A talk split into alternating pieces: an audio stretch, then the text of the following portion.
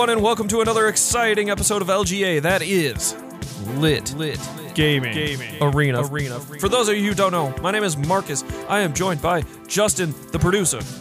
That's me.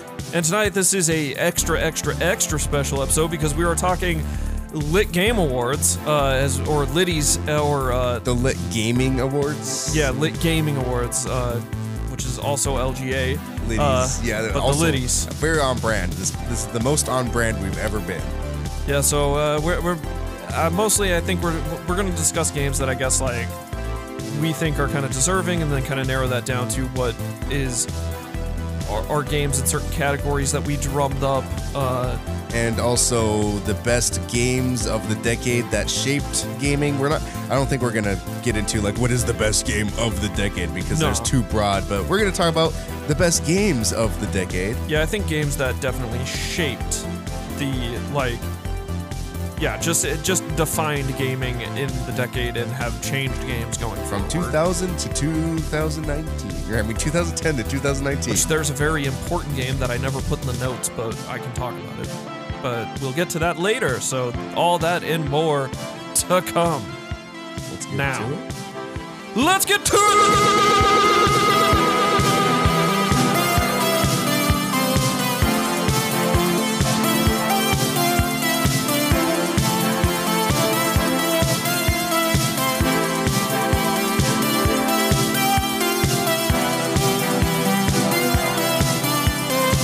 All right, well, welcome to the Liddies. Such a lit. This is the stage for the Liddies. the lit gamies. Yeah, we're not as big as the Keighleys yet, but maybe one of these days. One of these days, we will be the biggest on YouTube. Actually, not YouTube. Fuck YouTube. We're, we'll be the best somewhere else. Not YouTube though, because we don't want to get copied on YouTube. Going out to Sekiro Shadows Die Twice. There you go. Bye.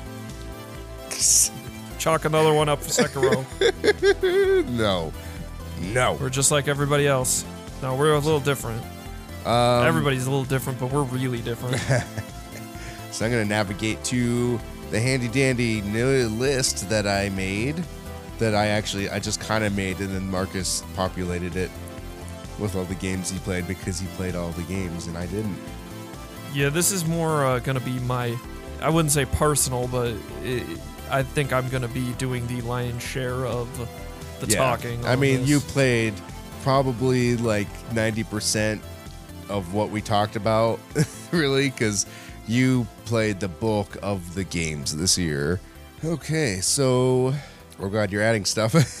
yeah, yeah. you're um, editing actively. Don't don't worry about that. What should we start with? What category should we start with? I don't want to. Um, add I want to start with most lit gaming. Yeah, that's the, year. the last. We're gonna start with best looking, or just. I, I, I mean, th- this category. I, I think we could break this into several different categories, but this is literally strictly speaking of fidelity is how I put these in there. Uh, so it, it's just, I guess, visuals that are really like pushing the envelope. Okay. Um, is Well- how I saw this category that I kind of dumped in here. Uh, I didn't think best looking is necessarily the best way of naming this, so uh, most lit visuals, I guess, should probably be the It could be. uh It could be the old giant bomb category, best style. No, it's not. it- it's not style because style is a different thing. Most than, tude. No. no, that goes to Sonic every year. Yeah, best. Um, okay, well, so before we get into this, we, we have a very special drink of the podcast today. And of course, it is always Game Fuel. Best drink of the year, right here. Game Fuel's number one. And the number one flavor is, of course, Charged Cherry Burst. That's right. We got Game Fuel Red back on the shelves, baby. I was at the gas station today and I actually saw the red when I walked up to the cooler and I was just like, oh my god, yes! Like I was seriously like I was like stoked. I like I, I fist pumped when I saw the red on the shelf. I was so excited. As much as I like the blue, the red is the most superior color of the game fuel. Um, so I'm really enjoying this right now. And uh, if you you out there listening to this podcast, I suggest you fuel up with a nice uh, charged cherry burst. Now let's talk about some goddamn video games.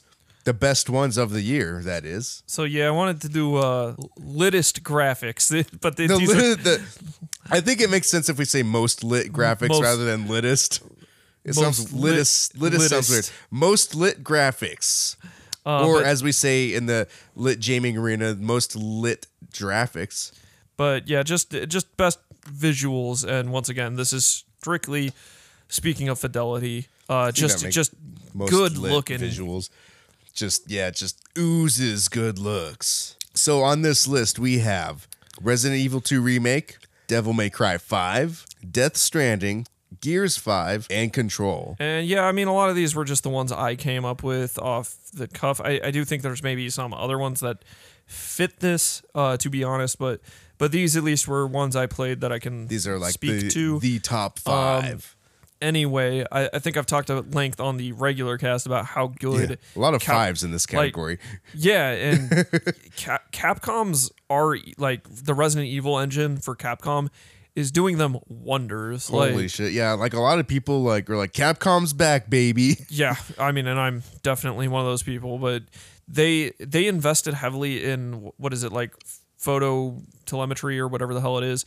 Basically, doing like taking photo readings of people's faces Yeah. and like scans of people's faces and dumping them into games. And holy shit, is it paying off for them now? Oh yeah. Uh, like yeah, Devil May Cry Five, it, crazy visuals considering its its visuals and particle effects are off the charts, and that game runs extremely smoothly. Yeah. Uh, Have you seen any of the stuff people are doing where they're like modifying like the animation percentages on that? No. Well, you have it. Oh wait, wait. In Resident Evil, I have. Yeah. Not not in Devil May Cry. Oh, not in Devil May Cry. Okay. But yeah, I mean, yeah, just wow. Um, th- those games really, those two, like Devil May Cry and Resident Evil Two, I th- are like extreme standouts. But uh, that's not to say any of these other ones are any weaker. Like Death Stranding, like that's Norman Reedus, Yeah. like straight up. Uh, they just like scanned him and he is in the game, and that is in the uh, uh, the the I forget the name of the engine, but it's the the one they used for uh, Horizon Zero Dawn. And there's even uh, Tallnecks in that from Horizon Zero Dawn, and uh, Aloy is in Death Stranding, so like as just uh, holograms. But yeah, that that engine is impressive. Anyway, Gears Five, uh, very impressive visual showcase for I mean, Gears has always been like, this is what the Unreal Engine can do. And they did it again, where it's Yep. just like, holy shit. And actually, where this game stands out the most is with its backgrounds and like the weather effects are yeah. really blow your mind good. Like, th- no shortage of great visuals coming from Gears 5. Um, yeah, just a, a real good showcase. Um, which I feel from the Keighleys actually got snubbed a bit Yeah, that Um, was upsetting for me. Um, being a Gears fan myself. and, and control looks really good and unfortunately I uh, the version I played was on the PS4 on just a base PS4 I didn't have a pro or anything Yeah. and uh, actually that speaks to all these I had like in the case with Gears 5 I was playing on an Xbox One S and on the for the rest of these I was playing on PS4 uh, just a standard not even a pro or anything so uh, I know some of these games do look better on different hardware and especially on PC. Uh, that especially even speaking to Resident Evil 2 and Devil May Cry 5. Um, and it's more so the case with Control though is kind of why I'm bringing this up because I know Control does take uh, into account if your graphics card can do uh, what, what, ray tracing. Uh, it actually used ray tracing to have simulated light in it. So I'm aware this game looks good, but in my case it's a little under par because I played on a base PS4 and I, I talked on the regular cast about how um, it's very sluggish and uh, frames get cannibalized. Yeah. And once again, I don't have the ray tracing lighting effects or any of that. So for me personally, uh, that's actually controls the weakest one on this list, but I still thought it necessary to include it because I mean it still looks good, but it just looks weaker than a lot of the other ones. But I I'm just stating for the record, I didn't have I wasn't playing this on PC and I didn't have ray tracing or any of that, and that may swing that for other people who have that. Um, uh, so have you looked at any of these games? Are you bringing any of them up for yourself to maybe look at them and maybe help make a more informed decision on this? Yeah, so of the ones that I've, because I've basically seen uh, at least gameplay, um, in part for for most of these. Um, The only one I haven't seen much of is Devil May Cry 5. Um, I think for me personally, probably the best one. Um, like it's it's really hard for me to pick between Gears 5 and Death Stranding. in this. Yeah. Because my mine my top one is actually different than that. Is you, are you going to be going with Devil May Cry? Uh, RE2 Oh, really? is is technically my top God, spot. They, are, they all are so good. Yeah, I know, I know. This one's So like hard to a, choose. a tough call. Um, It's hard for me to make a super informed decision since I haven't played all of these. Um, uh, and, and a lot of what it comes down to for a difference between RE2 and Death Stranding, um, which positives and negatives to both, but uh, everything in RE2 is kind of like shiny in a way that like like holy shit, like blood looks like like blood, like it's kind of reflective. yeah. um, and, and just like the slobber looks like slobber. And I, I feel like uh, Death Stranding handles wets a little bit poorly, though something that Death Stranding does that a lot of other games don't do or don't handle well is something like crying. And a lot of characters are crying all the time in Death Stranding and having like very realistically rendered teardrops and emoting of like faces crying. Um, so I'm not saying it's any, weaker for that, but I, I just feel uh, RE2, um, which I don't know. You should go look at at least RE2 and Devil May Cry 5, uh, at least in terms of fidelity, just some like screen grabs of it. Because honestly, those two are super duper impressive in terms of looks. Uh, but yeah, anyway, uh, I, I just feel you'd have to look at them for us to come to any sort of consensus on this category. Yeah, I gotta look look some stuff up on my uh, 4K phone here. Uh, let's because I've seen Resident Evil 2 stuff, but a lot of that was also like I saw like videos and stuff on YouTube, so it's like dealing you with got like, the- compression and all that yeah. shit. Yeah, for sure. So I gotta look up for look up some screenshots. Oh, yeah, Mr. X, he gonna give it to you. he gonna give it to you. It's the X sponge. Shout out to a previous episode. Oh yeah, that's that RE2. That's some good stuff. You know, I think uh, of of RE2 versus Devil May Cry 5, I would have to go with Devil May Cry 5. Oh, you would. Yeah, I think that one just A the- lot of particle effects in that, making it look electric. there's a lot of cool stuff looking. They're in the same engine. That, you know, that, that motorcycle looks awesome though. I saw a part where they someone erased the motorcycle when he rides in on it, so he's just like hovering in the air, which was super hilarious. Um, you know, I don't want to put too much of a fight uh, on this, so I, I'm actually gonna let, let's go with Devil May Cry Five for best visuals. Oh boy, Devil May Cry most lit graphics goes to Devil May Cry 5. And that was a horrible highlight color I chose. It's too dark. I think people will be fine with that. I think our listeners would be okay with that. I mean, it's our choice, so we can do whatever we want. But We can do whatever we I want. just I just want to uh, say with confidence that I mean it, it is tough between all those all those games. Obviously, I shoved in that category for a reason, and it is astronomically hard. And I think some of it comes down to a lot of minutia between any of those. So uh, hard to pick one, but uh, all those games have great graphics. So so let's let's do badass most badass world building. yeah, badass world building. So we have. We don't really have a lot of game like th- there was no real standard for how many games are in these categories. Yeah. But yeah, this we is have, our first uh, year doing this, folks. So We have Death Bear with us. Stranding. we have Death Stranding, Outer Worlds, Outer Wilds, and Control in this category.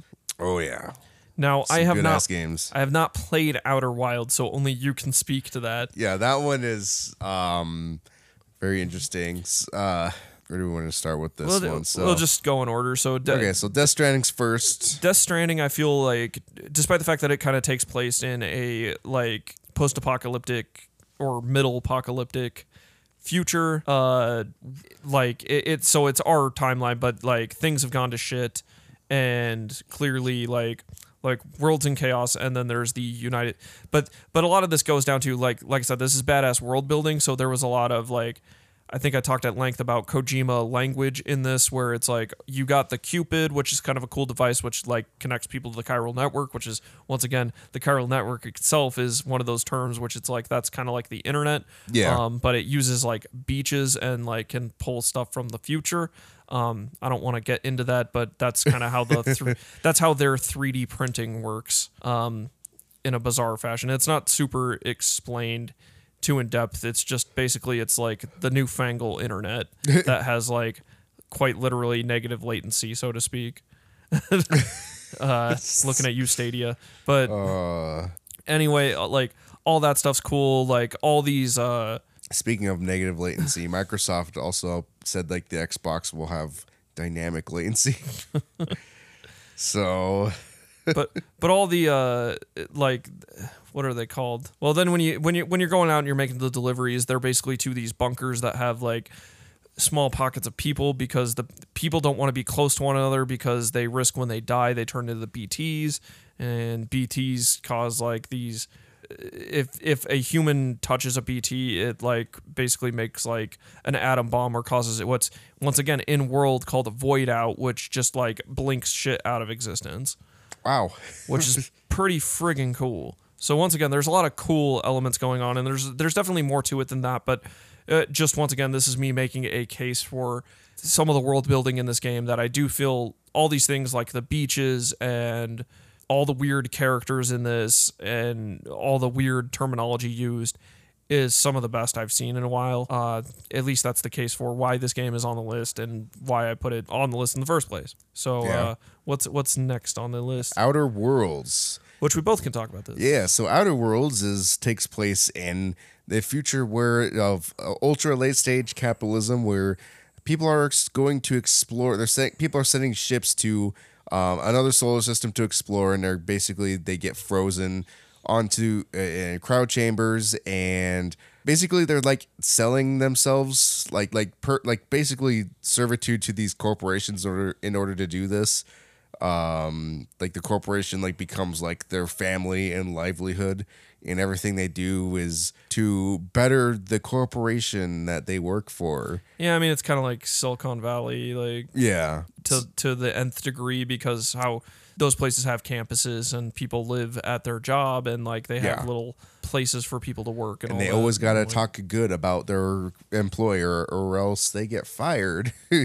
Um yeah it so and it's like very like post-apocalyptic type like not like really apocalyptic but it's just like it's a bunch of dirty people living in space really it's like they're they're all poor because the corporations own everything Yeah, and it's a lot of on the nose criticisms of our society. I w- I wouldn't say much of that is necessary. Well, to I guess in in its defense, it is world building in this case because the whole game wraps itself in the like like that was the the jumping off point was capitalism. yeah like And it's late like- stage capitalism is not only not only the like what what is it? Well, it, it go it late stage capitalism transcends and becomes the entire theme of this game. Yeah. Like it, it's the setting, it's the theme, it's every element of this game. like down to the menus of the, of the game itself. It's like I mean, it's all very um, Art Deco. Like everything is Art Deco in this, um, very stylistically, and everything surrounding it is just this like in it, like soul sucking reality of.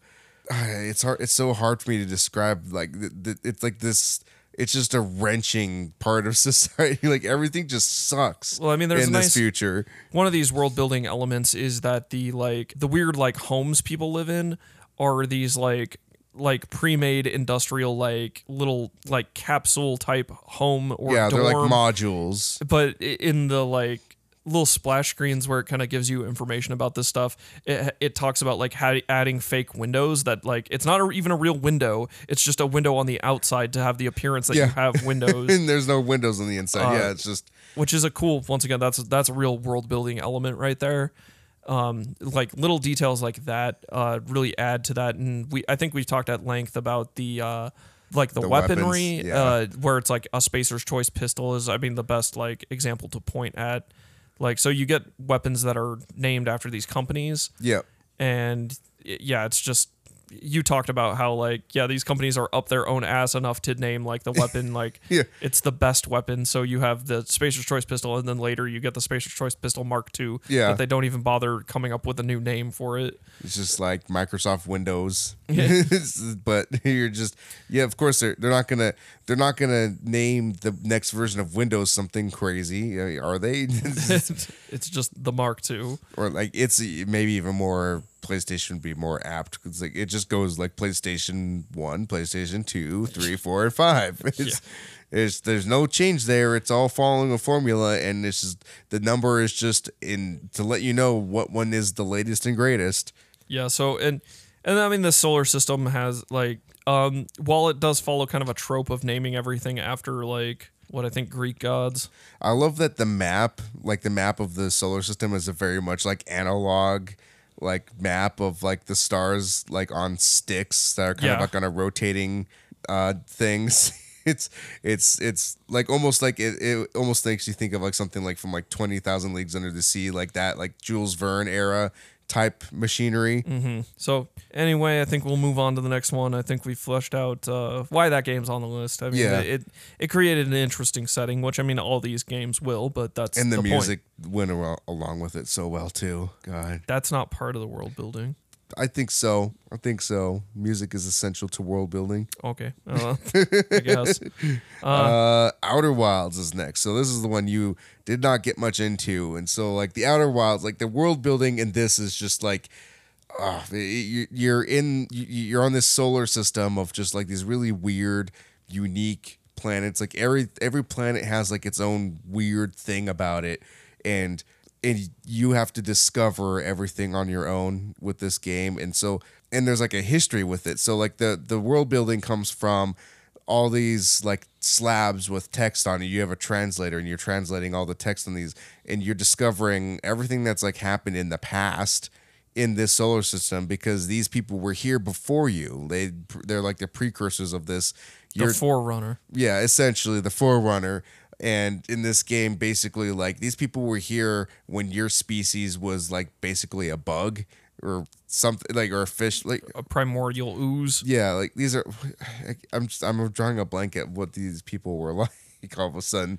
Um, yeah, I know when I went underwater on the first planet, the the some of these things uh talk, talked about how uh the people on this planet could breathe underwater. yeah, they're like amphibians. Yeah, but obviously like we couldn't exactly breathe underwater and I know that for a fact cuz I I fell in water before I started the time loop and I died.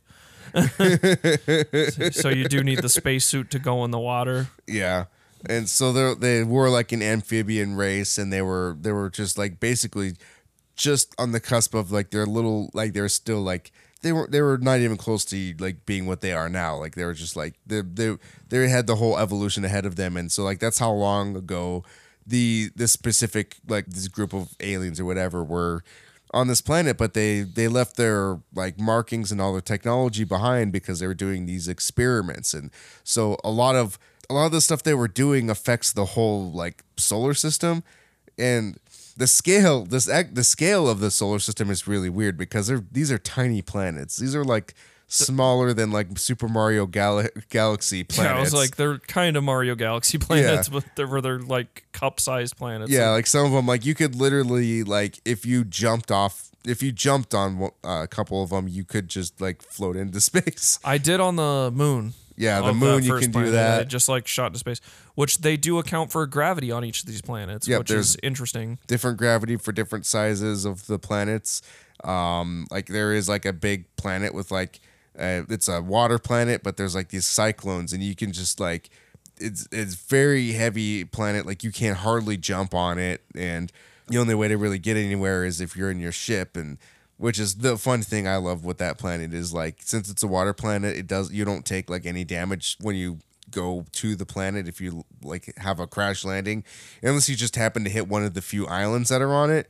Um so when I go to this planet, I just full speed straight into that planet. I just don't even I hold that acceleration down as as long as I can until I hit the water because hitting the water doesn't damage your ship. But um, and that was another cool thing with the game was that um, they paid attention to detail with like space physics, where uh, an object in motion stays in motion, that type of stuff. Um, so like if you hold the acceleration down, you just keep getting faster. I mean, in the game actually was a uh, kind of like a physics master thesis. Yeah, it really it's it's it does a really good job at the physics stuff. Um, I- most other games that do space physics don't. because I forget the uh, actual term for this because I'm I'm not a physics person, but uh, it, it's it's not. This isn't like Schrodinger's cat, but it's in the same kind of field of that where, uh, but it's about an observed object, or in the case like an observed particle. Oh, you're So- talking about the quantum, uh, Yes, quantum yes. physics. Yeah, because because it's like oh, if we observe this thing, we can dictate its position, but since it's always in motion, we don't know its speed or anything, and it, it deals with that conundrum. Yeah, uh, yeah. There is a there is a moon in this game called the Quantum Moon. Um, I don't know if you have you haven't played haven't much of it, but you haven't. you haven't- so like, I think it- I've heard reference to it, but I haven't run into it yet. so basically like you can it it's a moon that basically they call it the the race calls it the the wandering moon.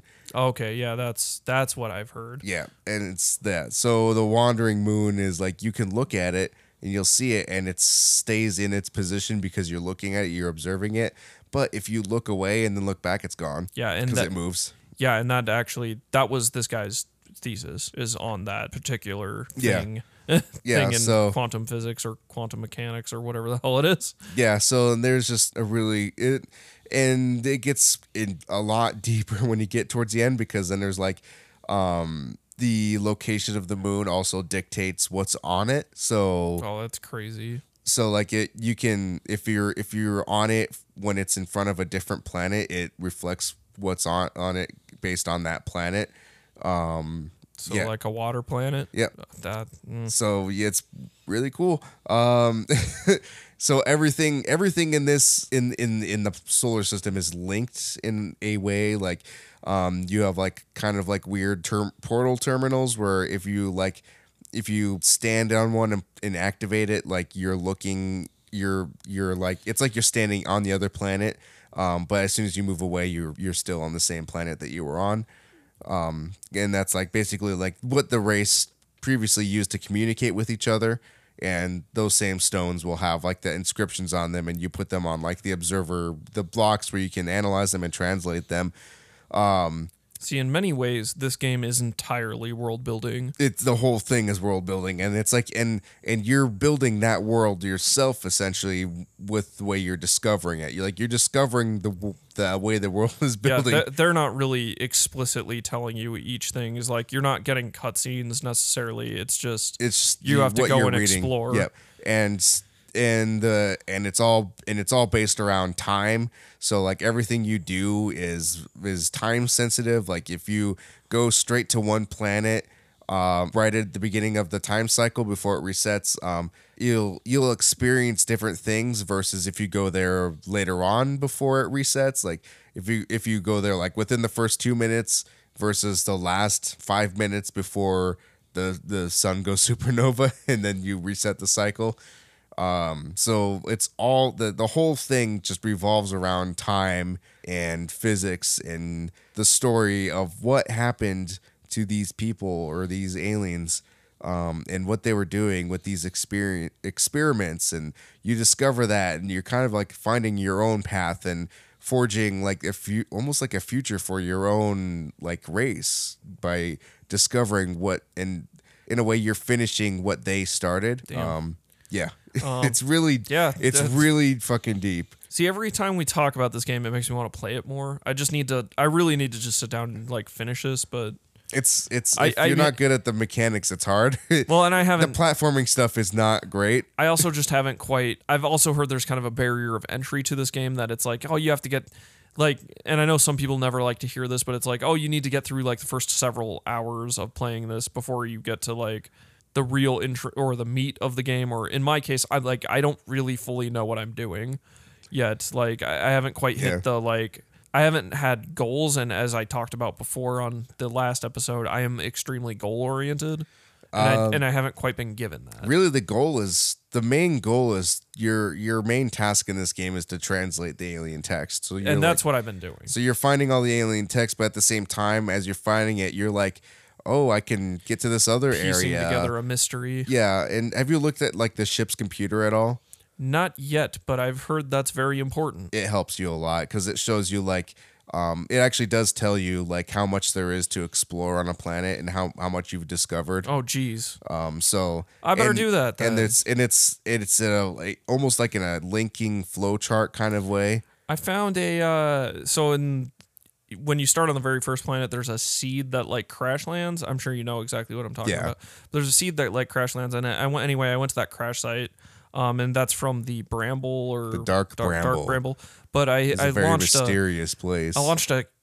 Th- this is like this is actually a moment where I've kind of felt a little uh, upset by the game, but I I launched a like camera thing through the hole uh, on all the holes on this seed, and, and I could take pictures and see inside this thing, which seemed to be lead directly to the Dark Bramble world. Uh, but then I tried to jump through the thing, and it just poked holes in my suit that I had to patch up, and I couldn't get through the actual thing. So I was like, I don't know what to do with this seed, so I just left. uh, There yeah, was a man outside who was just like, "I'm waiting for so and so," and I was like, "Do I have to wait around for them, or what's going no on here?" no one really moves in that game.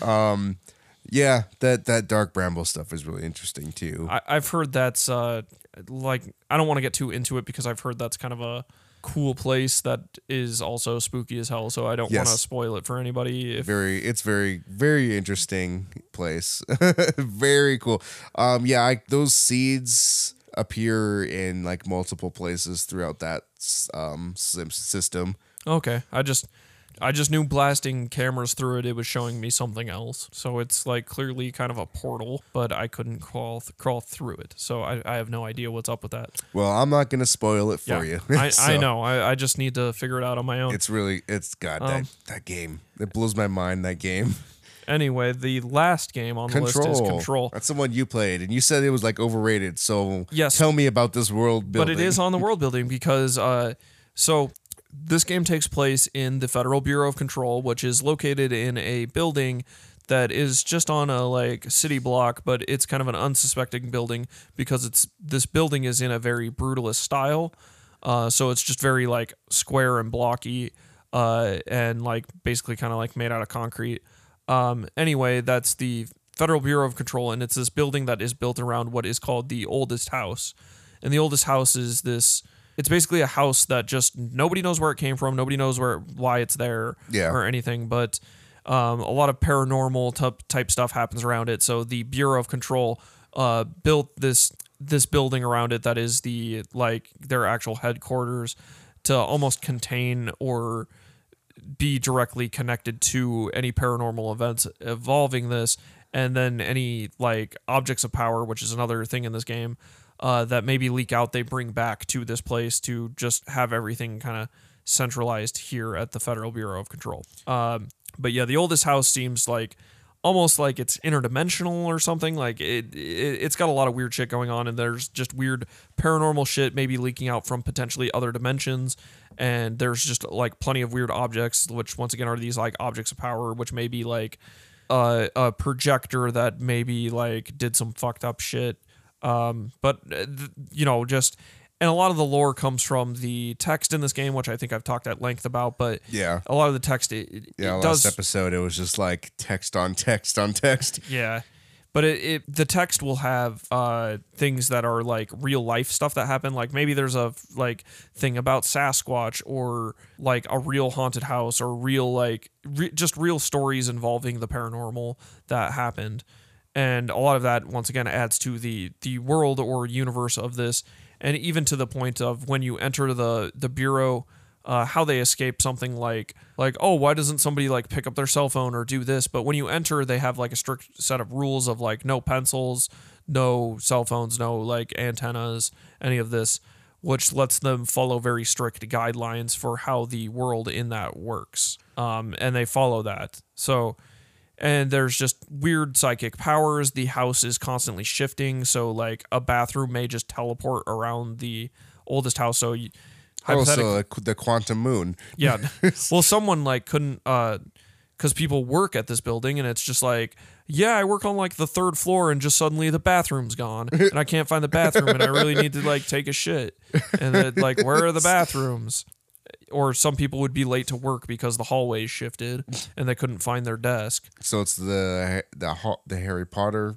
It's like worse than that cuz cuz like in that like the the stairways like move but they like kind of are timed or you're usually like on them when they're moving, but you can it's more predictable. This is just like you may be in the bathroom pooping, and then when you leave, you'll be in a different hallway. That actually that reminds me because uh, right now, or we just recorded a bunch of episodes for um, Missing Role Player Found, where I'm playing playing with them in uh, like a Dungeons and Doggies ca- uh, module for Dungeons and Dragons, and um, one of the buildings that is like that we we were in is like it's like a wizard's tower basically, but um this the security for this wizard's tower is that every time you go open a door, it's it gives it it brings you to a random room in the uh the tower or a door that could be like sometimes some of the doors are portals to areas outside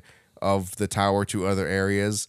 And so like that's basically how this works. yeah, so like every time we open up, so basically the one guy that we were with like didn't have like the spell to like actually navigate through this. So like it was it was a security thing where like anybody that didn't know the spells they could just end up into a in a dangerous room and get flooded by something. Um, it's it's just anytime you open up a door, it's just completely random. So like we were with a Speaking of flooding, real quick, uh, there's a point where the doctor in this game, once again, this is just all in text, but he he was working on like an aquarium, and somebody then was just like, "My office is just flooded with water. Yeah, and, there's so, and sharks."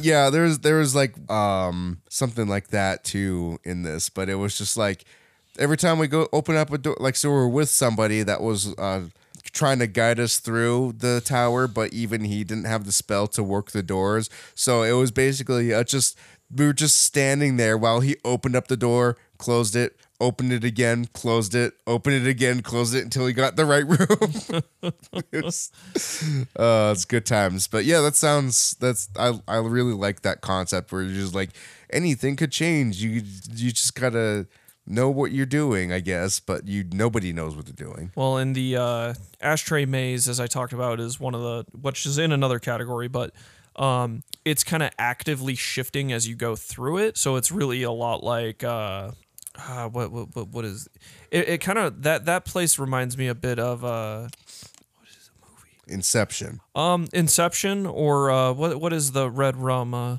Oh, um, oh god, I'm, I'm having a major brain fart um, why did I just almost say the Stanley Parable? be, because you're thinking Stanley Kubrick. Yeah. Oh, yeah. That's right. Stanley Kubrick. The Shining. yes, The Shining. Uh, it, it- this hallway kind of like well, it's more than just a hallway, but um, it, it becomes like this weird maze of like all these like changing hallways that sometimes lead you in loops and stuff. Uh, but it real reminisce of uh, So Harry Potter and the Goblet of Fire. yeah, yeah. Uh, but yeah, and I mean, I think I talked about the uh, the gun has kind of. I'm I'm gonna say unlimited ammo, even though that's not 100 percent accurate. But the the like bullets recharge, so it's not like you're picking up ammo packs because this gun is a object of power or a product of the house. Um, there is also one point in the game where you go on like Ahti uh, goes on vacation, uh, so you have to find him.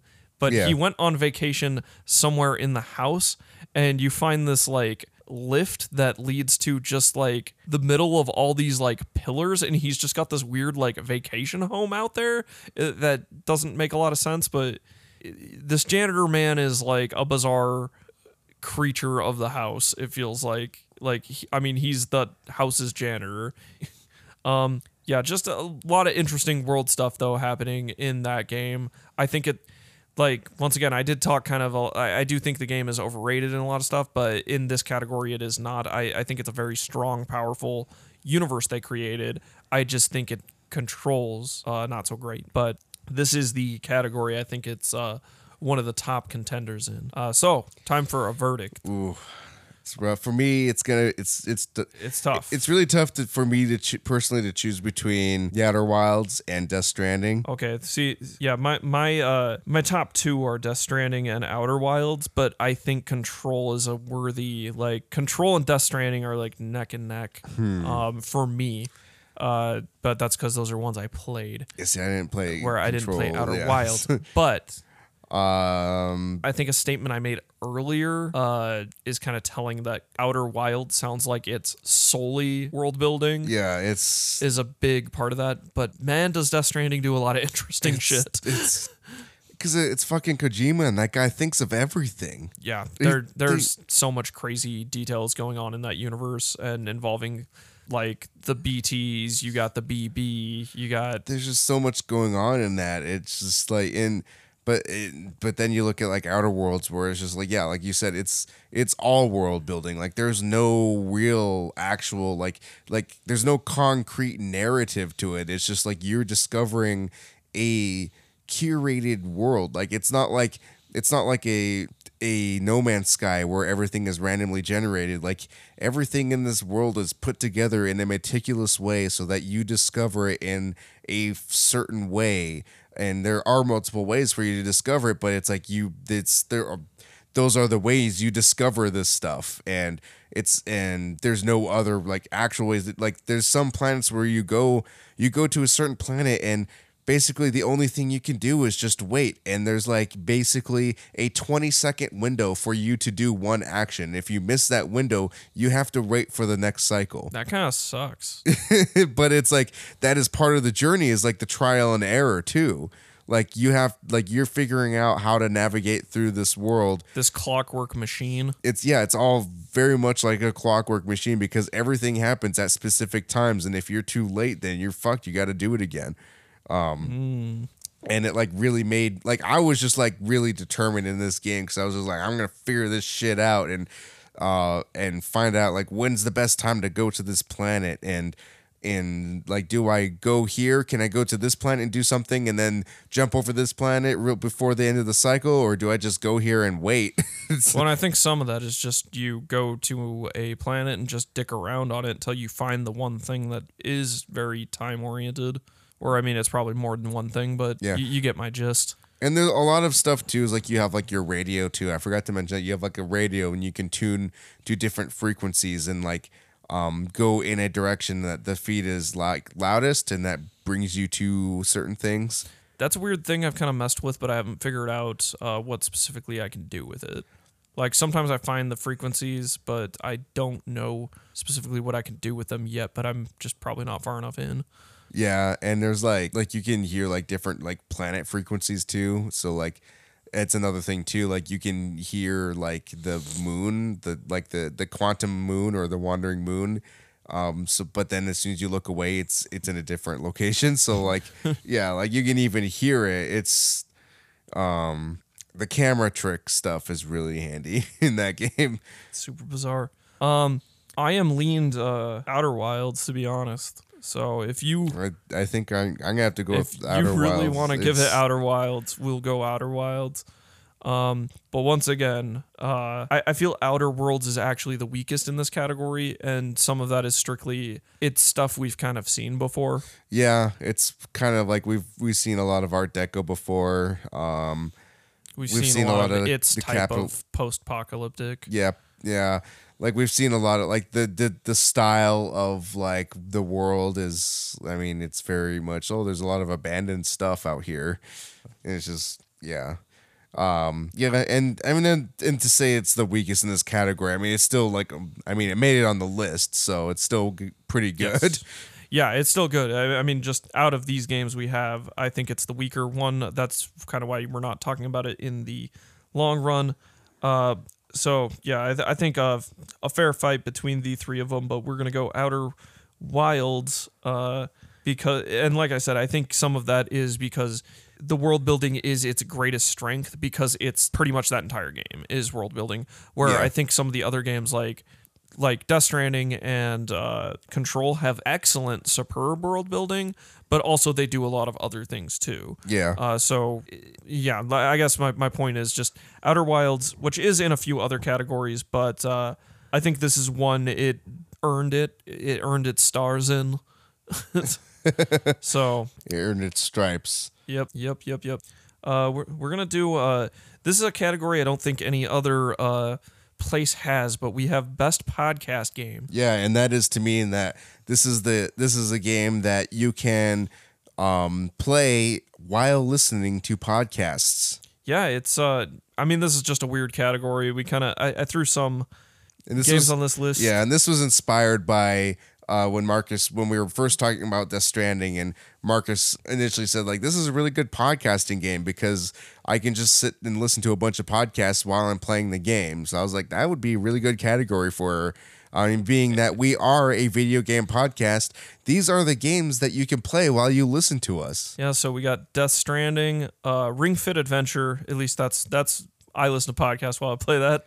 Um, Pokemon Sword and Shield, uh, Wargroove, and Fire Emblem Three Houses. A lot of uh, Those seem like they're all pretty solid games. a lot You of can- Switch games on that list. Yeah. list. but yeah, I, I, mean, mean, Ring Fit, like I mean that really that really fits. Yeah. Because I mean, I mean, a lot of people I know when they work out in general, they'll they'll listen to podcasts or music. it, so it helps me drown out the really annoying uh, Ring. His name is Ring. Uh, helps me kind of drown out his talking or him when you're doing a workout and him going, "Yeah, and also perfect." and also it helps you to uh, um ignore your uh the pain and suffering and all the all the terrible things to distract you from the fact that you're working out. Yes, and uh, Death Stranding uh, once again was kind of like that's first on this list because it was the first one that came to mind because as we mentioned before, it was kind of the game I brought this up with. Yeah. Uh, which yeah, you're since you're just driving around delivering packages or walking around. It's Um, like chores. it's usually long treks. There's isn't a lot of uh like like music's not really playing while you're doing this, so it's really just like the sounds or like isolation, uh, which is a big theme of the game. Uh, and, but I just think it's great to put on a podcast and just chill out and make some deliveries. Like Yeah, it's you're just doing tasks. which- relaxing as all hell. which is also like, hey, spoiler alert for next year, Animal Crossing. It's- I mean, I can already tell you for sure that's going to be on this list. Oh yeah, I didn't even think of that, but yeah, yeah, it will be. um, Pokemon Sword and Shield. If you're breeding or just doing chains of Pokemon, it's like obviously we all know grinding is kind of a like Yeah, brainless task, and usually you're not really. It's not like an enjoyable thing to do. So it's like, you're- it's nice to just have a podcast on, or yeah, or I mean, Pokemon is not the story isn't too deep either. So even while you're playing the main story, it doesn't matter. yeah. It's not. on. It's not super involved. And I mean, Wargroove being a tactics game, um, Yeah, like there's not, it yeah. doesn't involve audio heavily, so you can listen it's just to music and attack sounds. I mean, and the, all the it's all the um story is text based. So Yeah, you just You're po- reading. podcast up, which I Yeah. did a lot while playing Wargroove. And similarly, that applies to Fire Emblem Three Houses. I do think the story's a bit more in depth, and there is some like talking bits in that, uh, and even some battlefield interactions. Uh, but great to still put on a podcast and just chill out and level up your characters, make your students study, and uh, just fighting on the battlefield yeah, grind out some levels. Uh, so basically, any game that's real grindy, these games are great for this. But uh, so some of these are obviously nominated in other categories, but uh, I just think that these are the ones I listen to the most podcast during, uh, and maybe helped uh, in, enhance the the overall experience for some of these. Um, really, one of these games stands out above all the rest. Uh, I think there's a clear cut winner in this category. Uh, for for me personally, it's Death Stranding. I think it is 100% the best podcast game, and I think of uh, it very much as a delivery simulator. And I think people who actually deliver package ha- packages have talked about how it's very accurately represents that and the isolationist. yeah. But I mean, how good it is to just put on music And or a podcast and chill out. me being a truck driver in real life and listening that's all I do is listening to podcasts. Yeah, I so- think I think I would have to agree with that. I mean, as much as I want to say Ring Fit Adventure because like working out is literally the thing. Like listening to podcasts and working out is a thing like everybody does. I, I actually think this list is in order of how I would rank it. Oh, really? Yes. Yeah, I, think- guess yeah, that makes sense. 'cause, I mean, there's more there's there's more moments you would probably have to pause the podcast for Fire Fire Emblem Three as opposed to like if you're just delivering packages in Death Stranding. Yeah. I mean, I mean, I definitely did have to pause during Dust Stranding if like story heavily stuff. heavy story stuff was happening. But I mean, the fact of the matter is, you can kind of control when that happens. So, and that's usually pretty several hours in between. So, mm, crush so many podcasts in that amount of time. Yeah, Uh, so yeah, we got I'm once again, it, this is kind of an odd category, and I don't think this is one we'll have to talk about too much. So, Death Stranding, definitely best podcast game of 2019. uh, if you want to listen to a lot of podcasts yeah. and play a game, No one else is talking about this category. We're the first to do it, so this is this is breaking new ground here at Lit Gaming Arena.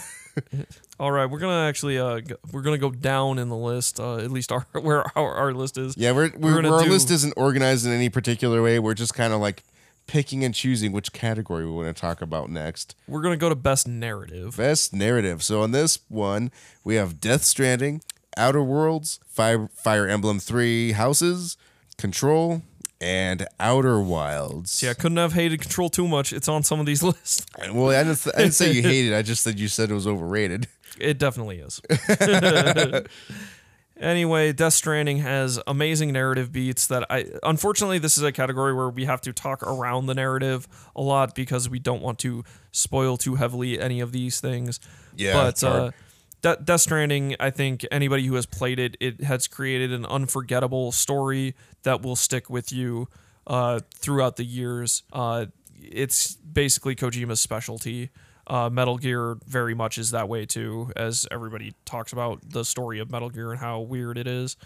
So, and Death Stranding is in that same vein. Uh, Outer Worlds, uh, which once again we both can kind of talk on this, but though though I've finished it and you haven't, um, has a lot of good story beats and a lot of like uh, uh, character stories and a lot of good character development of your party. yeah character character development character stories that are some of the best i've seen in it in this style of game specifically um though i though once again i do think on the the lower side uh some of the narrative beats are a bit generic in that uh you're kind of the like chosen one who saves the world like Yeah, or uh, solar system in this case. But yeah, I mean, good, good or bad, it's you're one of those characters. Uh, Fire Emblem Three Houses. Uh, this is like a choose your own adventure because there's obviously three houses in this. yeah, And I think there's actually uh, four paths Uh because one of the houses has two separate uh, storylines you can go with. Uh, I, I actually did not finish this, so unfor- it, it is on the list because I, I did play I think enough to speak to the narrative, but I did not fully close out the narrative. But I can kind of see where it's going, um, and I do know some spoilery stuff from it, unfortunately. Uh, but anyway, uh, yeah, it, it's it's got a solid narrative. Uh, though I think uh, which which isn't a category here, but uh, best character, like this has incredible character development, incredibly incredible characters that you'll never forget. Uh, just talking with them, hanging out, building friendships or relationships, just in general with these people, and just overall, uh, the characters are really the standout and the winners of that game. Uh, the narrative is obviously good. yeah. Uh, con- control. Uh, I, I mean, for me, I put I put it on this category because it does have, like I said, the the story bits of this, uh, mostly in the tech stuff, is pretty decent. But I don't want to talk at length about that here because I feel we've kind of talked about it, especially in the more recent episodes of the cast. So if you want to hear me talk about that, go listen to the Yeah. last podcast before this one. And Outer Wilds is on here, um, which you have to speak to that one, unfortunately. Which I mean, you, we did already talk a little bit about at length about some of that stuff. Yeah, so the narrative in in the Outer Wilds is all within the text of that you're you're unraveling. So, um, like I said, it's like you're discovering what this previous race did on the planet or in the solar system uh, before your race kind of grew into its own. Um, and so that is like it's. I, I, this one's a really hard one to describe without just spoiling everything because it's just like anything I say about this game is just a spoiler. So it's just like I mean, unfortunately, I think Yeah. people just have to trust us with the narrative on this because so so many of these games, story wise, it's almost impossible to talk about without spoiling yeah, anything. I don't want to like because I don't want to ruin a game for somebody by talking about it. Just because like this this is one of those games where if I tell you what's ha- exactly happening, then you're it's not going to be as it's not going to leave an impact on you playing it for the first time. Um, but like so the the narrative is basically just um, basically discovering your place in the greater universe um, with and why things are happening the way like, they are. like yeah, like you- you're discovering like what's happening. I mean, we mentioned already the the um, quantum moon, and there's a lot of mystery around that, and that's kind of like the focal piece of the story essentially, and you find out like what is this where what what is this wandering moon? Where does it come from? Um why does it exist sort of thing and um and you discover all of that and more with this and the the ending like is just so it's just so profound the way the game ends um and i hear that there might be like an actual potential sequel to this which is really interesting to me to see like how what how they carry this forward from here but I would like Um, to see that happen because obviously this was a uh, crowd-funded project, Yeah. which barely met its goal. So now that I guess the d- devs will have money and like uh, their sophomore project is more Yeah. likely to be more fleshed out and have just as much passion, if not more, behind it. Yeah, and especially like um, with what we had mentioned on our last uh, actual episode podcast, where um, we kind of mentioned how the deals for being on Xbox Game Pass is actually pretty pretty favorable for developers to have a game on Game Pass.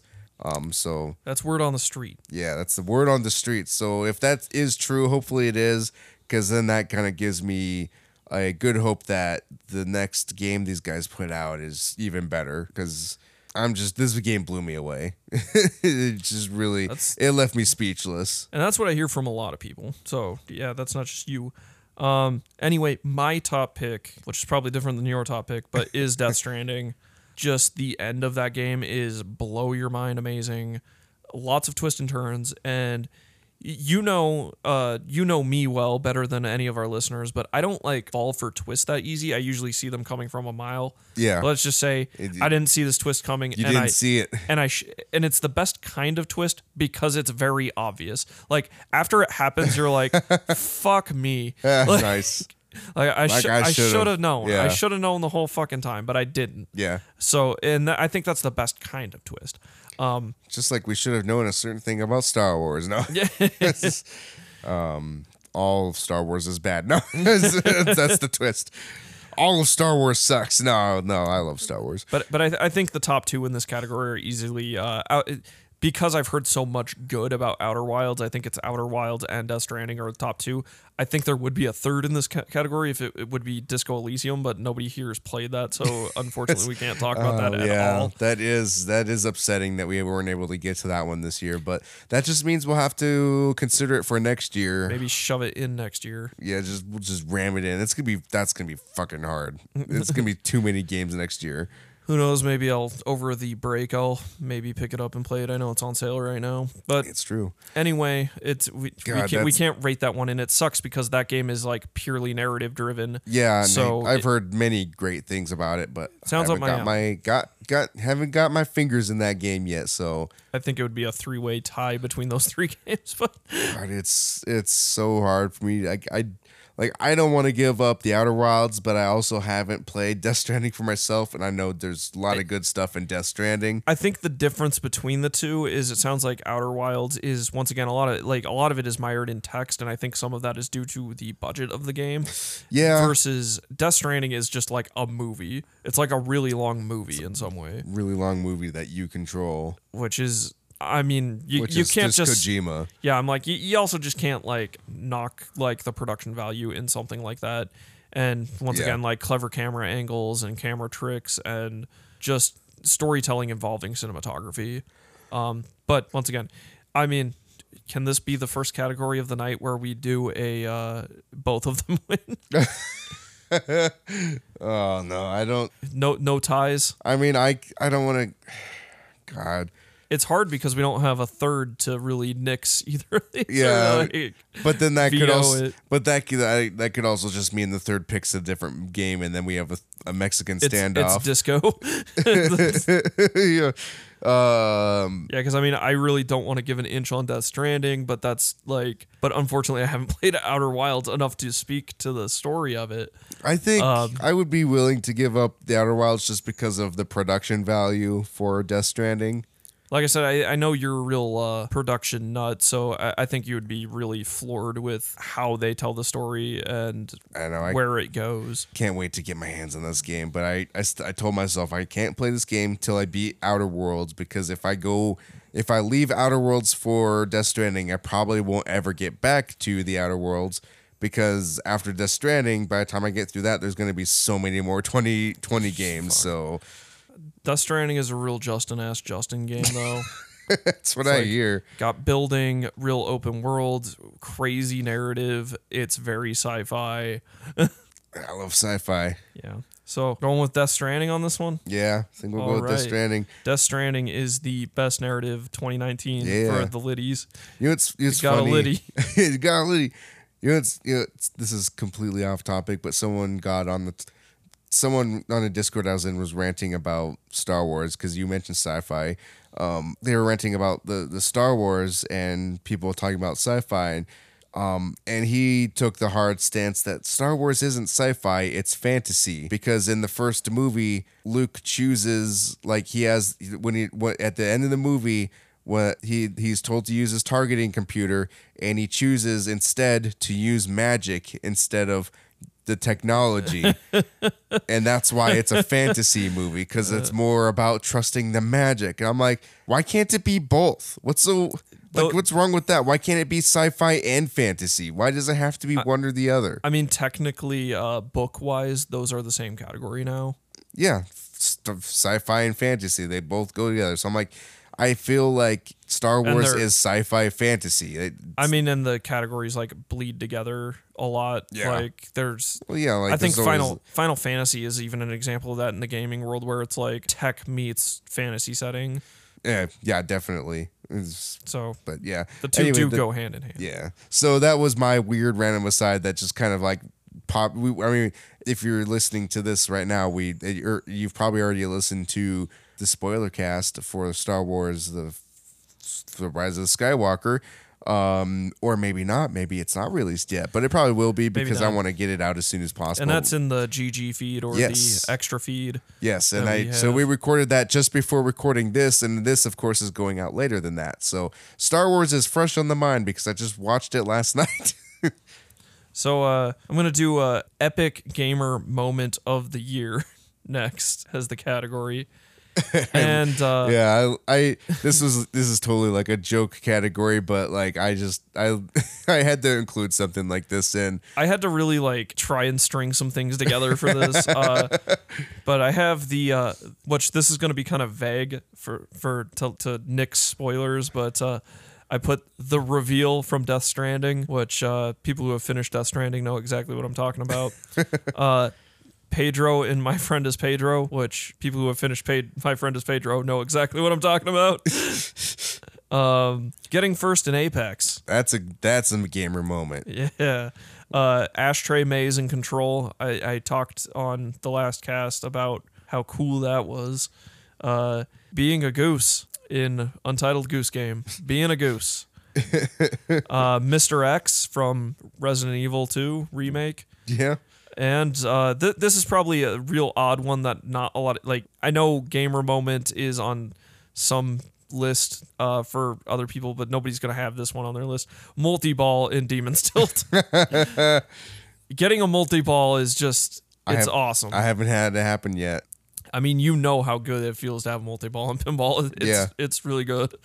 Um, so yeah, these uh, Multi ball in any ball based game is good.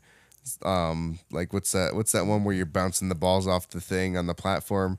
God, DX ball, Yeah, or D- like whatever it's called. But yeah, DX ball is the one I remember. Yeah, you get the multi ball in that, so you're like just bouncing stuff left and right. You're like losing 50 balls. But but you don't care. yeah, because you're like, I got plenty of balls. Or maybe you get an extra large paddle and there's just balls everywhere. oh, yeah, extra large paddle's the best. Um, so yeah, anyway, this uh, category is uh, I really have one that specifically is at my top, and that's uh, being a goose.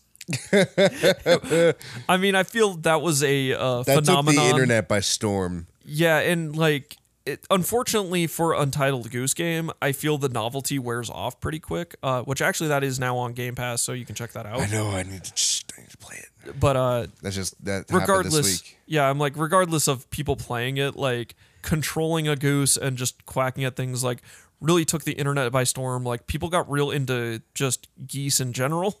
Like yes. post that. Uh, It just makes me wonder how the uh, Facebook page "I fucking hate geese" is feeling about that. just it, i mean and that i think that's created a string of thought that is like what other weird things could you control in a game that would like control kind of funny yeah, and you could just torture people with I really hope they do like that a DLC with Beaker because that was like the best moment of the Game Awards. so fucking funny Like just so unexpected. They're like, "Oh, Untitled Beaker game." Like, "Oh, it's gonna be like a weird joke about Beaker being in a game," and and then they, it was literally just like it, Beaker in the Untitled Goose game in game engine, and they like actually put him in the game. doing stupid Yeah, shit. getting chased by the goose. Um, so good. And i mean i think also mr x is was also a big internet phenomenon yeah, not it was. Everyone loved modding that too into changing him into like thomas the tank engine and Yeah. like all kinds of things. Uh, but but my number one is being a goose really just and i'm not alone in that. It's just like like i said I, I it just became a phenomenon. And i mean straight up when i saw how that game looked i was like i have to play this. So it's it's something. It's a tour de force like tour de force in the game industry for for me and a lot of others. You know that's one I can get down with um because it even like the um it even drove the hard drive hangout on group on Facebook to change the name to the hard drive honk out It everybody was honking, which uh, apparently the because because Untitled Goose Game just came out on PS4 as well. Apparently the PSN page, the like postscript for the URL says honk honk honk, nice and it's like that's like that. that's amazing. it's on brand I mean, and the the fact that like people so willingly got rallied behind that in such a hard way is insane. yeah So yeah, I think we going with Goose being We're going a with goose See, and I think this is great because um, honestly, I don't think Goose Game, Untitled Goose Game, can really get recognized in any other category. but this is this is where it gets recognized. this is the catch-all right here so what other categories I thought do we, would have? do a soundtrack next, and next then soundtrack we'll, we'll do a soundtrack, and then uh, disappointing, then indie, and then uh, game of the year. okay so the hottest soundtrack so we This, list- category is full. Yeah, so we have Death Stranding, Devil May Cry 5, Ring Fit Adventure, Bloodstained, Pokemon Sword and Shield, Sayonara, Sayonara Wild Hearts, Borderlands 3, Ape Out, Astral Chain. It's a lot of games. A A lot, of games, soundtracks. a lot of good soundtracks, and I mean, both of us here are very big music nuts, and I'm like, especially like a soundtrack nut for movies and games. Uh, so a real stellar soundtrack. I mean, most of what I listen to is video game soundtracks, yeah. because I'm just a colossal nerd. Uh, anyway, uh. I think I've talked at length of how much I love the Death Stranding soundtrack. It is blow your mind amazing. They had a lot of music specifically scored for the game. Some incredible sounds tracks by bands you know, like Churches and uh, Bring Me the Horizon and Low Roar, that were Yeah. songs specifically written for the game. Uh, incredible, absolutely incredible work. Uh, Devil May Cry Five had pull your pull my devil trigger. I mean, there's a lot of other good songs in that game, but that song I have listened to so many friggin' times. Yeah. and it's good every single time. it never gets old. Uh, Ring Fit Adventure has some pretty damn good music, but it's kind of standard Nintendo stuff. I think it's a weaker contender in this category. Bloodstained, also I think a weaker contender in this category. But if you like Castlevania Yeah. music, boy is it gonna tickle Just your worth, fancy. worth being noted at least. yeah, I wanted to at least like once again nominate all these games or put shove them into a category so people can check all these soundtracks out if they haven't uh, listened to some of them. Uh, but uh, Pokemon Sword and Shield, uh, great, great, great music. Uh, Pokemon music is usually pretty, pretty damn good, pretty heavily talked about. I think this is some of the best the series has seen, uh, or heard, I guess. but yeah, really, really stellar music. Uh, once again, I think that's a lower contender for me personally, but uh, worth noting. Uh, Sayonara Wild Hearts. This game is just basically a album like music video Yeah. and it, it's like weird. I forget what I referred to it as during the episode where I talked about this, but it's it's like kind of poppy synthy music. Uh, it, it's it's really good. It, I mean, you heard some of the music firsthand, uh, so Yeah. you can attest to how good it is. And uh, yeah, that that's a stronger competitor competitor for me. Uh, Borderlands Three. Th- this has Borderlands usually has really damn good music. Uh, it's one of the standout things of the game. If you don't care for the writing, visual style, or gameplay of it, the music worth checking out. you can out. at least enjoy the music. Um, they, I know Borderlands 2 for a lot of people is really like what they identify with Borderlands 2 is dubstep, because that was kind of a selling point of that game, and it yeah, was during more the big, dubstep was like in the ad campaign. yeah, dubstep. That was the era of dubstep. Borderlands 3 is not dubstep; it is synthwave, uh, which I know is up your alley. Oh yeah, So you should definitely listen to the soundtrack for this. I know you're kind of a. I don't think you'll play Borderlands 3, so Oh, yeah, it- but a- at least listen to the soundtrack. I'm a Borderlands hater. I don't play Borderlands because I don't have four friends to play or three friends to play it with, and I get really bored in Borderlands. That's, that's when I played funny. by myself. That's just funny. It's just when I'm well, I just it's when I play by myself I get bored in that in in I don't I don't play looters. Schlooters, shooter Schlooters. looters. Um, I don't play those by myself. And then I put Ape Out on this list. I think this is probably the only category I can put this in.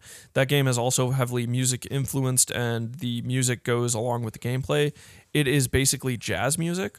Ape Uh, out with your grape out. Yeah, it is a lot of just like drums and cymbals and like just crazy jazz music.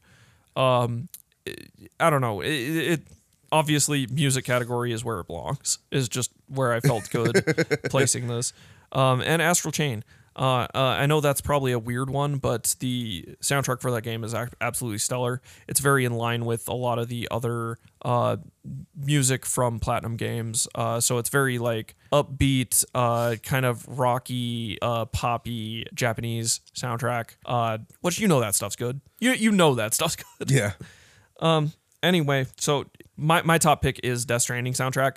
Uh, is is my absolute top pick. I think my second and third choice are Devil May Cry 5 and Sayonara Wild Hearts. Uh, if I were to rate them in that order, uh, but I guess I'll give you like more of a final say on between those. You you have to pick between those three. See, I was gonna say I was I was gonna say, oh yeah, I'd go with Death Stranding, but then you told me that Borderlands Three is synthwave, and now that's just default the winner for That's me. de- default the winner. but but I it I I guess I don't. Is it like original synthwave? Yes. Like for the soundtrack, like they made it. It's specifically for the soundtrack. Yes. It's interesting. I have to. I definitely have to check that out then because I actually thought about buying the vinyl for it. because that's cool. And now that actually makes me wonder, like if they did that in house or if they It has- contracted out. it, it, a lot of contracted stuff. Um, and I th- I do think they do have some licensed stuff in there, but uh, there definitely is Because I'm in that. original, unique synthwave Yeah. stuff made just for that game. Because I'm in that community, so I can like actually talk to some of the people that may or may not have done music for that. So um, I mean, one hundred percent. that. Um, and it, I mean, you know how good it is to like. It works with a a, a shooter looter because you're kind of like mindlessly blasting a lot of stuff. And I think it's not as like honestly, Borderlands Two sometimes gave me a headache with how much dubstep there was because it was going hard so often. But this is more just ambient, uh, and fits with like the background of the game. Yeah. Uh, kind kind of like uh No Man's Sky, but a bit more 65 days of static. this is this is a bit more upbeat and more with the style of the game, kind of with that like uh I hesitate to say twangy, but I, I can't think of another word that better describe it. But you know, like the space westerny type sounds. Oh yeah. So it's just really fitting.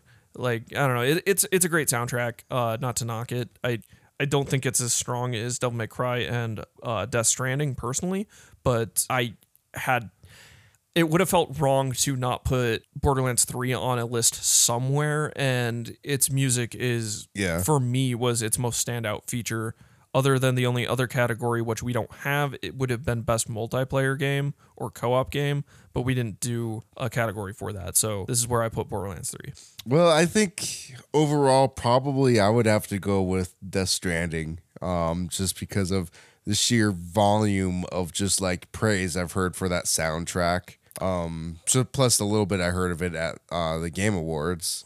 Yeah, you heard the church's song at least. Yeah. Uh, what which is a good one.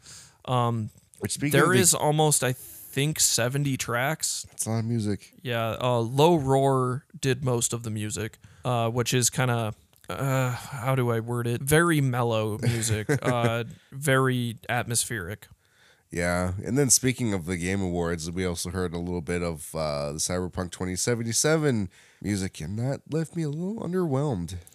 To be I, I, honest, I don't like the music direction they're taking, but uh, I was hoping they would actually go with like like I guess maybe the Bor- the Borderlands. I don't know. I was like, I was hoping that they would actually like contact like a bunch of actual like people that are in the synthwave scene and get them to do music because there are a lot of like like I was expecting stuff like Carpenter Brut like I yeah, mean I mean, or just something more that screamed more cyberpunky and not had a more futuristic sound. yeah the seemed like they just like had a bunch of money and they just paid a bunch of like other artists to be like okay just come up with some weird stuff I mean, this is kind of becoming my issue with Cyberpunk is that clearly they're coming off a Witcher high where they have a metric fuck ton of money. yeah And they so are clearly just like spending they're just swinging that big old money dick around Yeah, and they're just like buying celebrity left and right, which I mean they know that's almost like free publicity for them. yeah Because people might check it out because they'll be like, I listen to X band and they're playing in this game.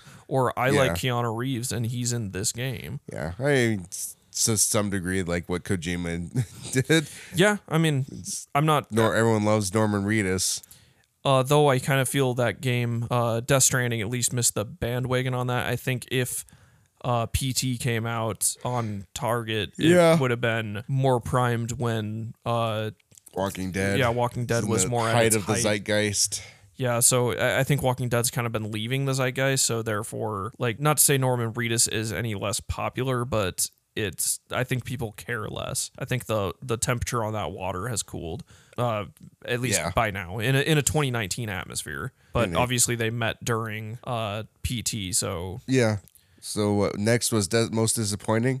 yeah. Well, uh, so yeah, we did hottest soundtrack is Death Oh, yeah, that's right. Stranding. Uh, Yeah. just just to clarify. Yeah. So the, Um, the hottest soundtrack is Death Stranding, So yeah, De- Death- 2019. uh, so we're, we're doing most disappointing, and people will find this category funny. Um, because uh, so number one game on the list, Death Stranding, uh, followed by Kingdom Hearts three, Anthem, and Man of Medan, uh, which is a personal most disappointing for me.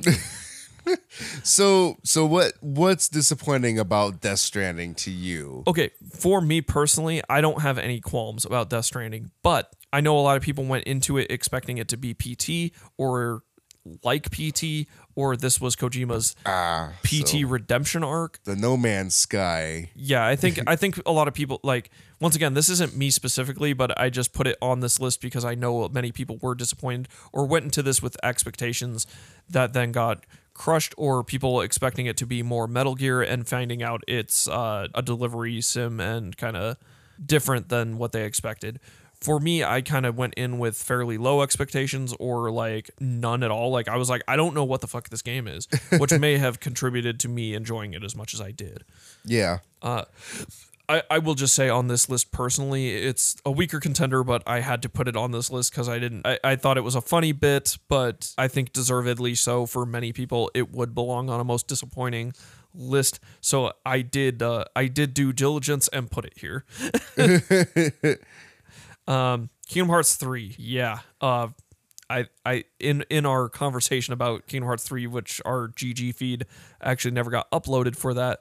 But I think at the beginning of the year when that came out and I had played it and beat it, I specifically stated uh, it- let me down hard. See, and then for me, for Kingdom Hearts 3, like I already didn't expected it to be bad. So like can I be disappointed by something I was already expecting to not be good? See, it's funny you say that because I had I had measured expectations based on basically everything that's been going in and on in Kingdom Hearts verse, and I was still disappointed. It, it, I'm like that the, the to- Dewey Yeah. uh, meme where he's just like, I expected nothing, and I was st- like, Yeah. still let down. Yeah, it, it's just that's how I felt with Kingdom Hearts three. Uh, Anthem. Uh, unfortunately, I never played Anthem, But once again, I think I had to put it on this list because the pure volume of hype Yeah. versus. I mean, it was easily one of the most disappointing things of the year. I, I remember going into the year, and I mean, it, it, it was a talking point. Uh, a lot of people were like, "Oh, next game from Bioware. This is gonna. It's gonna be gonna a be good year." huge. It's gonna be Anthem. It's gonna be the best game. It's gonna be a better. It's gonna be that a Destiny clone that does Destiny better than Destiny. I mean, it, it, this could have been Anthem potentially in a different future or different uh, universe could have been the the game that everybody plays, like a Destiny or Yeah. uh, another game, which actually they're still kind of I think a bit sour grapes over uh, Apex, which came out shortly before it and stole all their thunder to only make their game by comparison look worse. Yeah, yeah. Because I mean, that's how I was too. I was like, well. I was in the boat that I was like, I I'll just buy the next Bioware game because what else do I have to buy really? I mean, I'm I got to get this game, but then Apex came out, and I spe- very specifically in the episode said, well, this game's really fun. Uh, f- fuck Anthem. I'm not gonna buy Anthem because Apex is here and it's free. And I mean, a lot of the there was a lot of controversy going on around Anthem bef- prior to launch. Like, Yes. hearing so much shit of people with pre screener copies just talking about how bad it was and how generic it was. Yeah. Um, and then for me, Man of Medan, uh, I didn't go into this with ultra high expectations because, but I was like, oh, this is the next game by the Until Dawn team. Um, I knew it was a bit more budgeted experience because the game is fairly cheap and it's a shorter experience. But I went into this hoping it would be as good, if not better, than Until Dawn. And what I wound up with was a giant turd. Uh, this game is just a, a for me a piece of trash. Um, I'm still unfortunately because I'm jaded as fuck. I'm still gonna buy whatever game is next in that franchise in their weird dark picture thingy uh, anthology. I'm gonna buy their next game because maybe they'll hit it with the next time. But Yeah. boy, did they fucking they broke my heart, man. They broke my heart, Justin. uh, yeah, so Man of Medan for me personally is like a very very low note in the year. Um, yeah. Uh, for me though, uh, most disappointing of the year for me was Kingdom Hearts 3. Kingdom Hearts Like, 3. It somehow it somehow took what little What little you what little I thought they could do, and I. There's nothing worse than going into something when it's like, okay, this is, I guess, quote unquote, end of a trilogy. Um, and you know what it didn't do? It didn't really end the trilogy. Like nothing was really wrapped up. Nothing was cleaned up. And I mean, I I didn't necessarily. and now they're coming out with DLC. I didn't expect it to tie up all loose ends, but it just made it more convoluted and Yeah. messy than it was. Which is like, how? How does this keep happening? So Yeah, um I think for me like Anthem would be more disappointing, but I think I can I can get on board with um Kingdom Hearts 3 just for the fact that I hate Kingdom Hearts to begin with. So if if I can give if I can get a, a negative award to a Kingdom Hearts game, I will gladly do so. yeah, let's uh let's do it. Let's make it official. We'll put a bullet in that one. We're gonna we're, put- we're gonna put a bullet in that one. Put a bullet in Kingdom Hearts 3 for most disappointing of 2019. Yeah, it I I know some Kingdom Hearts fans were uh they enjoyed it, but uh let me tell you, that's nostalgia talking. Yeah, those rose tinted glasses. You're just wanting to relive the good days of Kingdom Hearts 2. The glory days. Glory days. Well, next category we have is the best indie brought to you by Subway. I put that as a joke because the jo- Keighleys yeah. did the like freshest yeah, indie. yeah, freshest Uh, indie by brought to you by Subway. But yeah, we Um, we're this is just really the best indie or hottest indie, littest indie. Yeah. Uh, so we have in this category Outer Wilds, Bloodstained. yeah, you see, I'm not a coward and will put Bloodstained in as many places as I can because that's how much I enjoyed Bloodstained. Demon's Tilt, Wargroove, My Friend Pedro, Cadence of Hyrule, Untitled Goose Game, and Sayonara Wild Hearts. Hell yeah. This is uh Those are a lot of solid ass indie games for this year. I really love indie games. I play a lot of them. Uh and you know, I want to recognize in indie game like strong indie competitors where I can. Game recognizes game. And I mean like Reggie uh his heartfelt speech about indies, it's like Oh, at the How, Game like, Awards, yeah, that was all- real good. all games started as an indie once. Uh, is one way to look at it. Yeah, really. Um, yeah. Uh, At one point, Nintendo was an indie developer. Yeah, and I I had many great experiences with all these games. Uh, I, I do think Sayonara Wild Hearts was one of the weaker ones, but that's because it's partly because it's so short, and partly because it's like a music video thing that's kind of more bent on like besting your score, which I haven't really dived. Like I'm just not that type of player, so I kind of played through it once. Uh, but once again, wanted to recognize at least some of the starlets from this year. Uh, which honestly, my top four, I have to kind of expand it because these games I like so much. uh, I haven't played too much Outer Wilds, but I can already tell I need to put that in there. Bloodstained, I gotta put in there. I gotta put my boy Bloodstained in there, despite the fact that it's kind of broken and janky. It, it's full of fucking problems, but it is amazing. Uh, Demon's Tilt, uh, I put this one in there as kind of a last minute contender, and it is just damn good pinball. That is, yeah. I've been I mean, playing that, and it's You're playing it when I got here. yeah, trying to It's addictive. trying to get my high score, which is very very bad high score, but and uh and Wargroove. Uh I I have to recognize Wargroove for being good, despite the fact that it is basically like point for point uh Advanced Wars, like a Advanced Wars clone, so to speak. Uh it, it does do its own unique shit and is more fantasy based. I think I think it is just absolutely stellar and if you like Advanced Wars or tactics games, way worth checking out um, and pixel art, great pixel art. Uh, but all these games, amazing. But I think I think we all know the the, the true winner in this category is the game uh, that seems the least flawed. So I'm gonna have to go with Outer Wilds, despite the fact that I haven't beat it. but I know Justin will not give me an inch on this uh, because my, my my personal so so I know for Justin it's gonna be Outer Wilds, but my personal one is Bloodstained.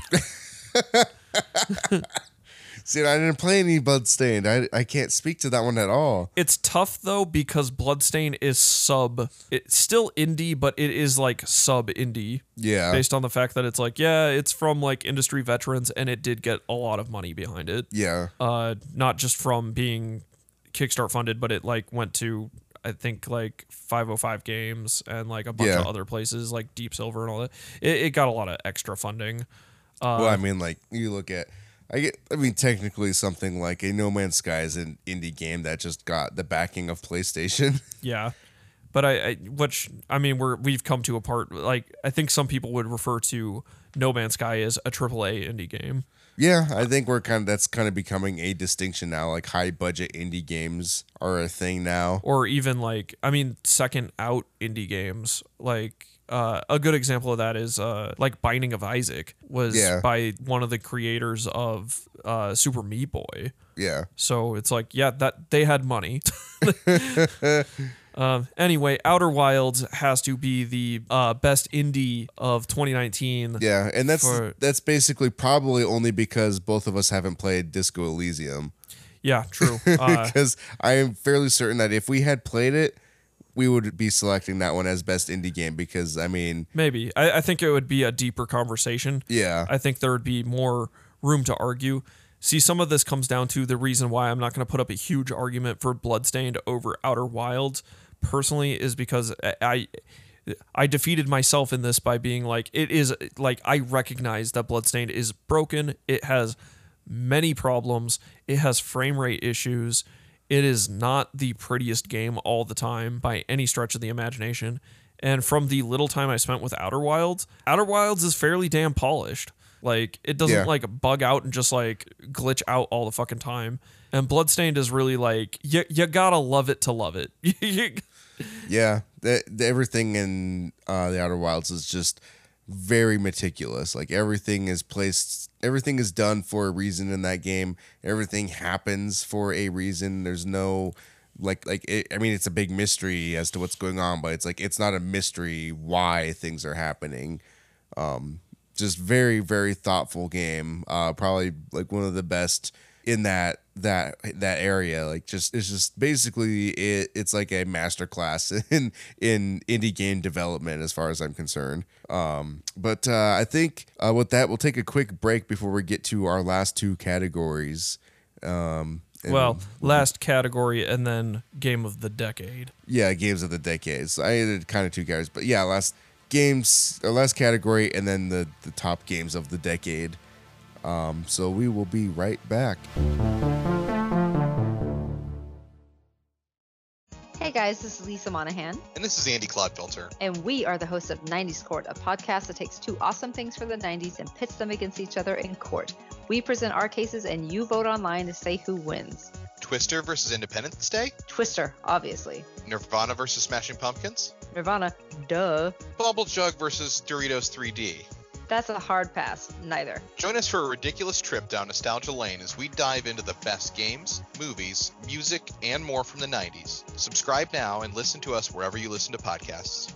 Okay, we are back for the Lit Gaming Awards, aka the Litties, The Liddies. The litist. the illest, the lit, the most lit game of the year.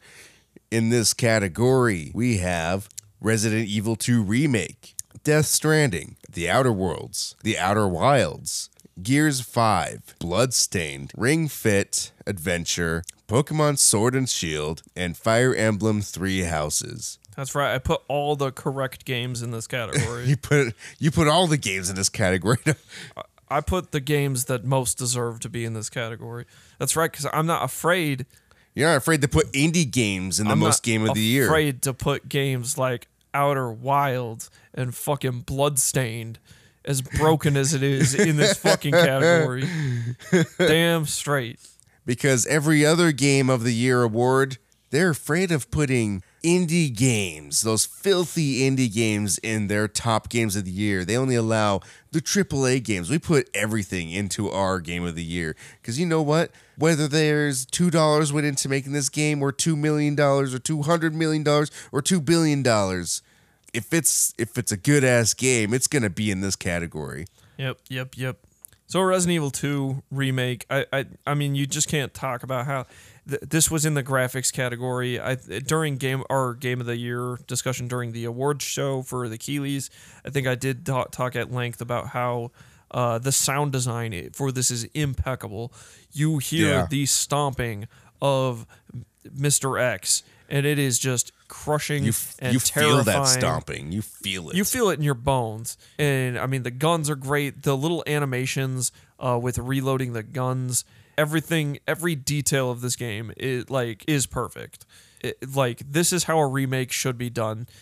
This is 100% how remakes going forward should it be done. This has set the bar. Um, Yeah, I think it really has because now it's it's uh, this is straight up gone from where games are instead of doing remasters, they're straight up just like we're yeah, we're just remaking the game. We're rebuilding the game with a modern engine from the ground up. And even rethinking uh, elements of the game to Yeah. help polish and flesh out and fix maybe errors of the past. Which on that subject, we didn't really get too much to this on our episodes, but like I it'll be like long past by the time we uh, do another episode after this one or not. But as of I mean, a recording on this one, but I just wanted to mention it. But like Resident Evil Three is reportedly gonna have like a lot of different like more changes to the game than Resident Evil Two remake did. So I think they have to. yeah, uh, and we'll just have some of that conversation now. But they, they somewhat they have to because Resident Evil Two was already like a masterpiece. Like Yeah.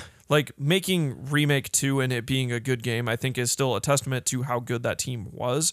But you're already working with a good yeah. a good base. Resident Evil Three is a more messy base.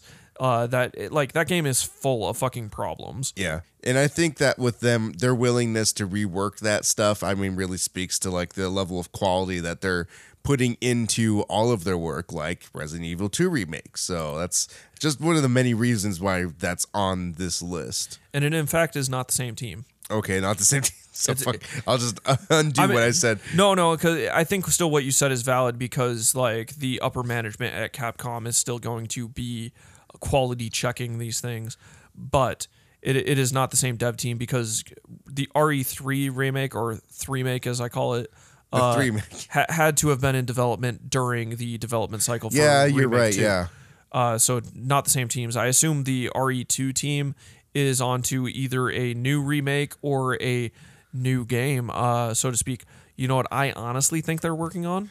Dino Crisis. That that could be it because that got announced. Yeah, I mean, well, th- it got they bought teased. re-upped the trademark. Yeah, well, yeah, not That it's not really teased or anything, but the trademark uh, got re-upped, and which I mean that usually means you might as well announce it. And I mean, we know Capcom wants to do stuff with older franchises that they haven't done in, or revisited in a really long time. It's the right time for Dino Crisis.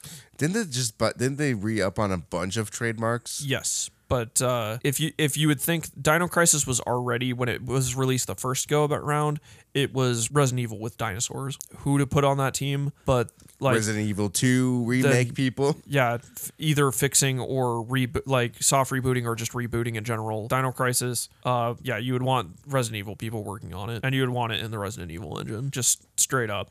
Yeah. Think of how good those dinosaurs could look. Anyway, Or, or they're making Resident Evil Four too.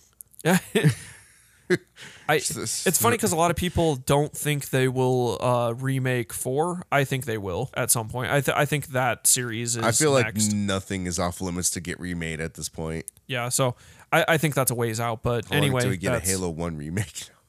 Th- uh, that's all a different discussion, but uh, worth dumping in here a bit. But uh, Death Stranding, um, love this game. Great narrative, great gra- like all the things that I think you need uh, that mix into the secret sauce, which puts you over the top of Game of the Year, is having great, memorable graphics, storytelling, and gameplay, a- and just overall high polish Oh yeah. uh like just working at the end of the day like Yeah. this game didn't have game breaking bugs or anything uh outer worlds unfortunately doesn't necessarily for me reach all those criteria because Yeah, it's out not- of this it doesn't have the best visuals It's it's and- like really good. It's worth mentioning because it's like a best. It's like the best version of what one of those games can be. Yes. Um, I think it hits a lot of high bars. I Yeah. don't think it hits the highest bars in any of those categories. And I had game breaking bugs. Yeah, yeah. There were some there were some bad bugs in that game, which I think most of them are like fixed now. But it's it's it's it's come a long way from compared to like what a Bethesda game is. I mean, it it go it goes like in a lo- a long way to saying like, hey, look, we can do one of these games and not be Bethesda and have it work better than Bethesda makes it work. Yeah, I, I mean, I, I think some of that uh, tempering it and pulling it back. Like I'm, I think I've talked at length about how I don't need like not every game needs to be 90, 100 bajillion hour game. Like I'm fine with a smaller, tighter game as long Yeah. as it fucking works. Like. Uh, uh, I'll take a tight 30 any day over a fucking sloppy 60 to 90 hours. Oh yeah, for sure. Um, anyway, next game, Outer Wilds, and this meets a lot of the criteria again. Once again, uh, and I put this in the visuals. It obviously is not the most like highest on fidelity, but it looks great for like stylistically. Like they worked Yeah. within their means and made it look cohesive. Uh, soundtrack absolutely great from what I played. Oh my And God. I know from you that the story is damn good. The world building is great. Like this has a lot of elements in the secret sauce. Yeah, his is a it, it it really makes that secret sauce. It oozes secret sauce. Ge- Gears Five. Uh, this game got uh, snubbed at the Oh, Keighleys. it got uh, snubbed so hard. Like, did it win anything? no, Did, was it was it even nominated in anything? I don't uh, remember. action adventure. That's it. That's, It, it was nominated in a category I think it was going to struggle to win in. Uh, yeah. Once again, sound design impeccable. Yeah. soundtrack pretty damn good. It's like not my favorite soundtrack of the year by any means, but it's got a good soundtrack. Great visuals, like outstanding visual. Well, story not the best the story has been in the games, but Yeah. it is good. And it and it this game uh, once again bonus points for innovating. It it changed what it it made me think of Gears in a different way and make me want more from what a Gears game could be by making the shift to a more open world design yeah. like like I said, closer to the God of War uh 20 uh 2018 style of game where it's kind of a limited scope open world, but really good first uh jab at that to be honest. Um and, and I mean like all of that just mostly speaks to the campaign, but it's like this has multiplayer like like tons of different modes. Horde Yeah. mode, multiplayer mode. It says split screen, right? Yeah.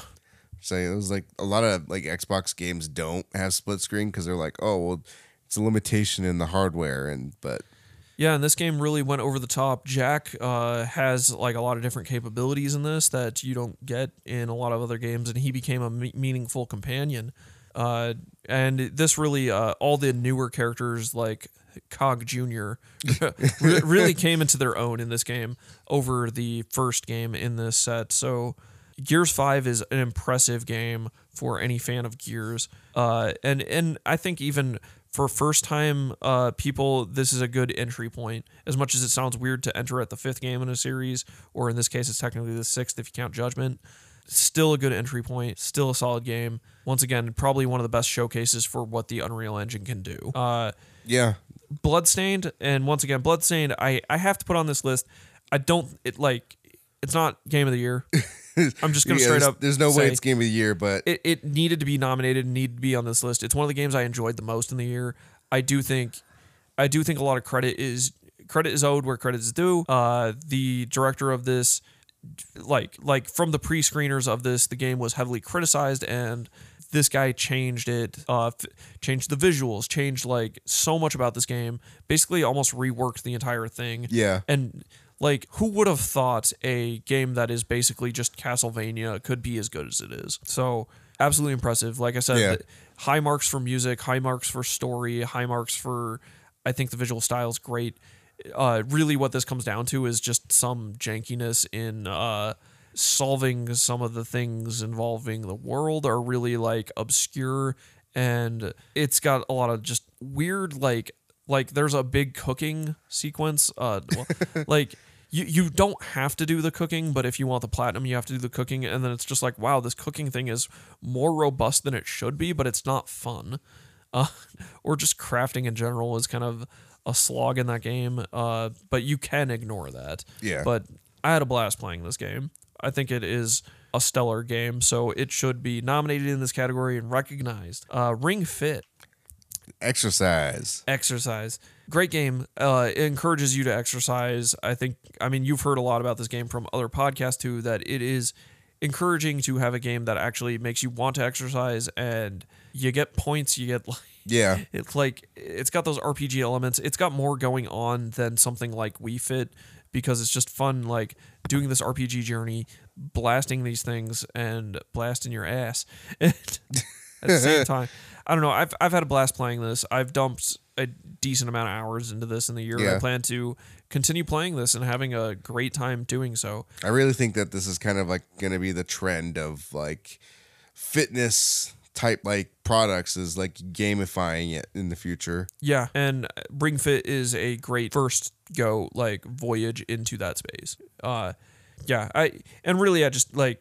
like I said, this is another one I don't think will take game of the year, but I needed to rec- I needed to recognize game. Yeah. Uh it's one of the games I enjoyed the most this year. Uh Pokemon Sword and Shield. How could I not put this on the list?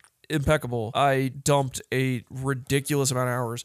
My Switch was most played in the month of November. I played 85 hours of That's Switch in. November That's a lot of hours. which is almost all Pokemon. yeah. Uh, and how could you not just recognize that? it great music, a real solid game that just it just works. It's tried and true formula Yeah. that they didn't fudge up as much as people might have thought they would have.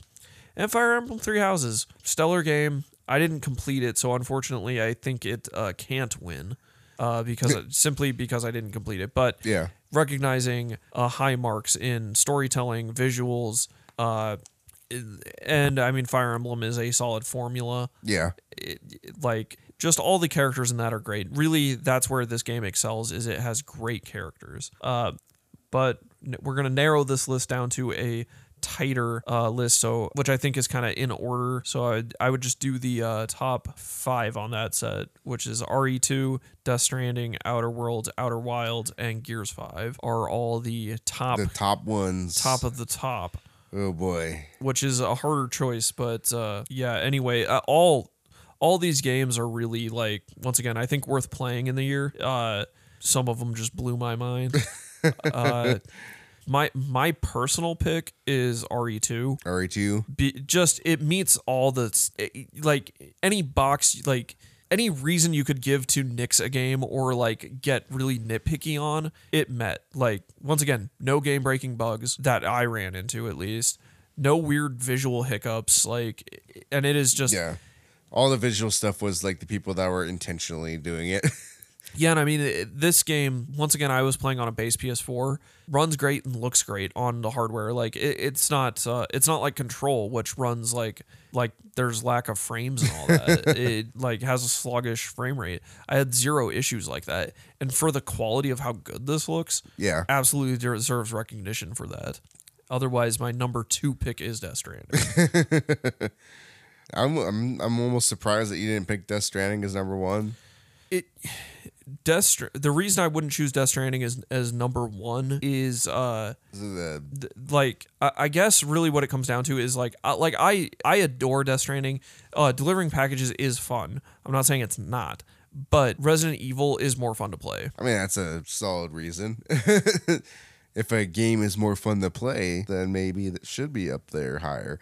Um, gosh, sin, I didn't play a lot of these, so it's hard for me to like pick one of them. Um, but it sounds like RE2 has been just like a powerhouse of a game this year. Um, there's just been so much about it. Mr. X is knocking down doors, He's he's knocking down, blowing through yeah, walls. He's gonna knock down through your door.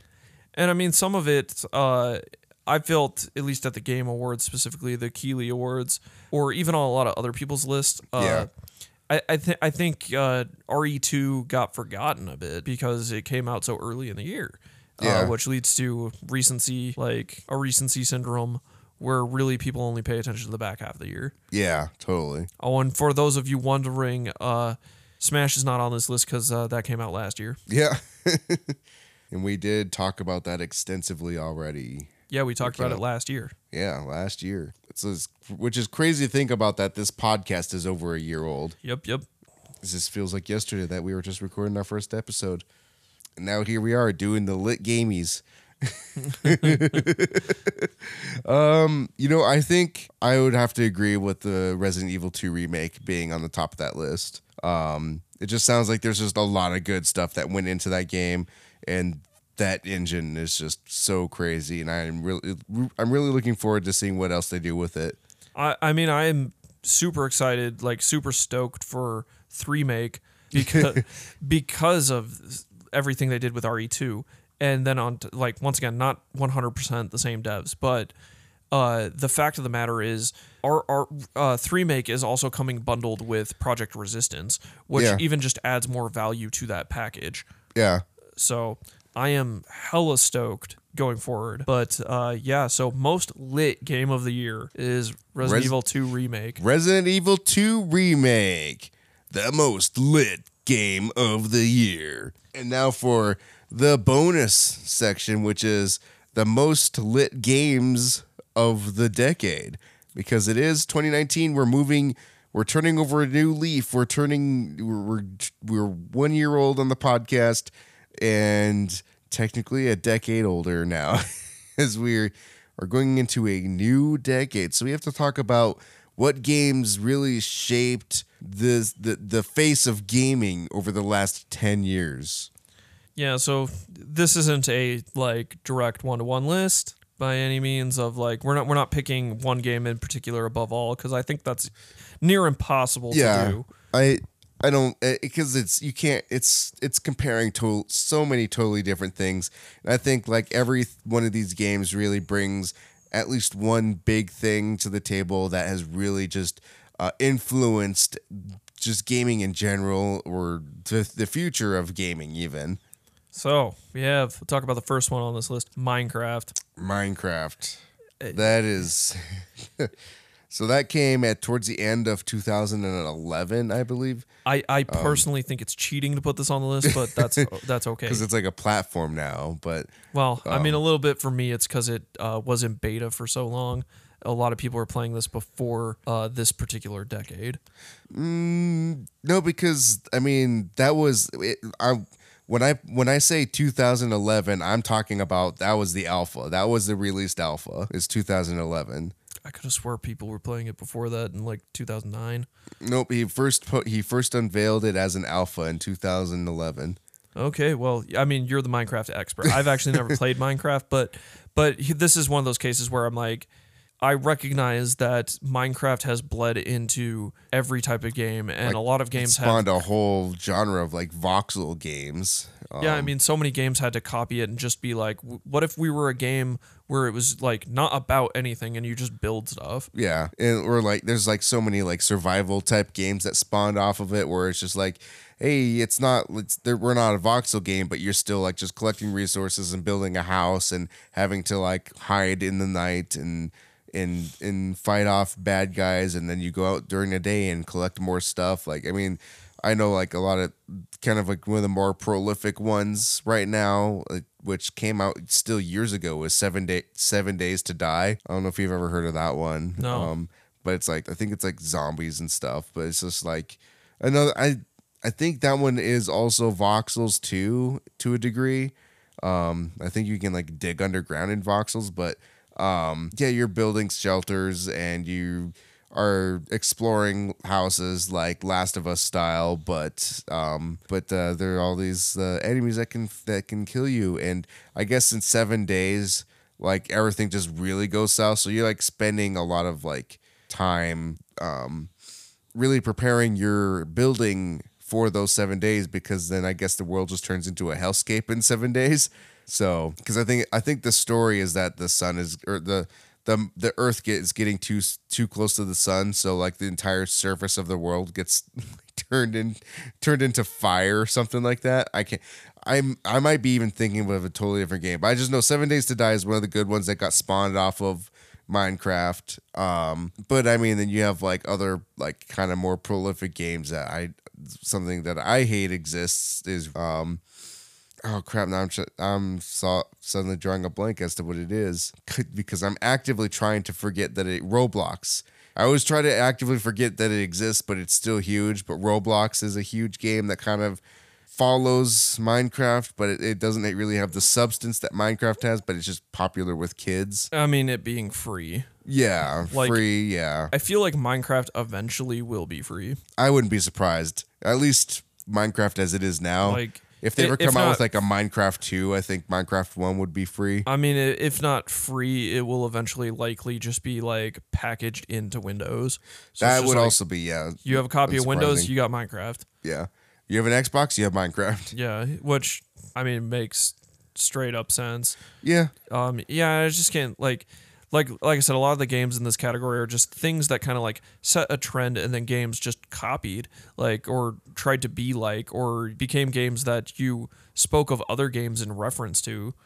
Yeah, Uh, because I mean, a lot of times people were like, "Oh, it's like Minecraft. It's like Legos," but now it's like you talk about other games, you're like, "Oh, it's like Minecraft." yeah, it just becomes the jumping off point. Um, all right, let's just move on to the next one, which I think this one's cheating, so I don't really want this on the list to be honest. Um, I do think it's influential, but I think it's more influential for the last decade. But uh, World of Warcraft, you put on the list.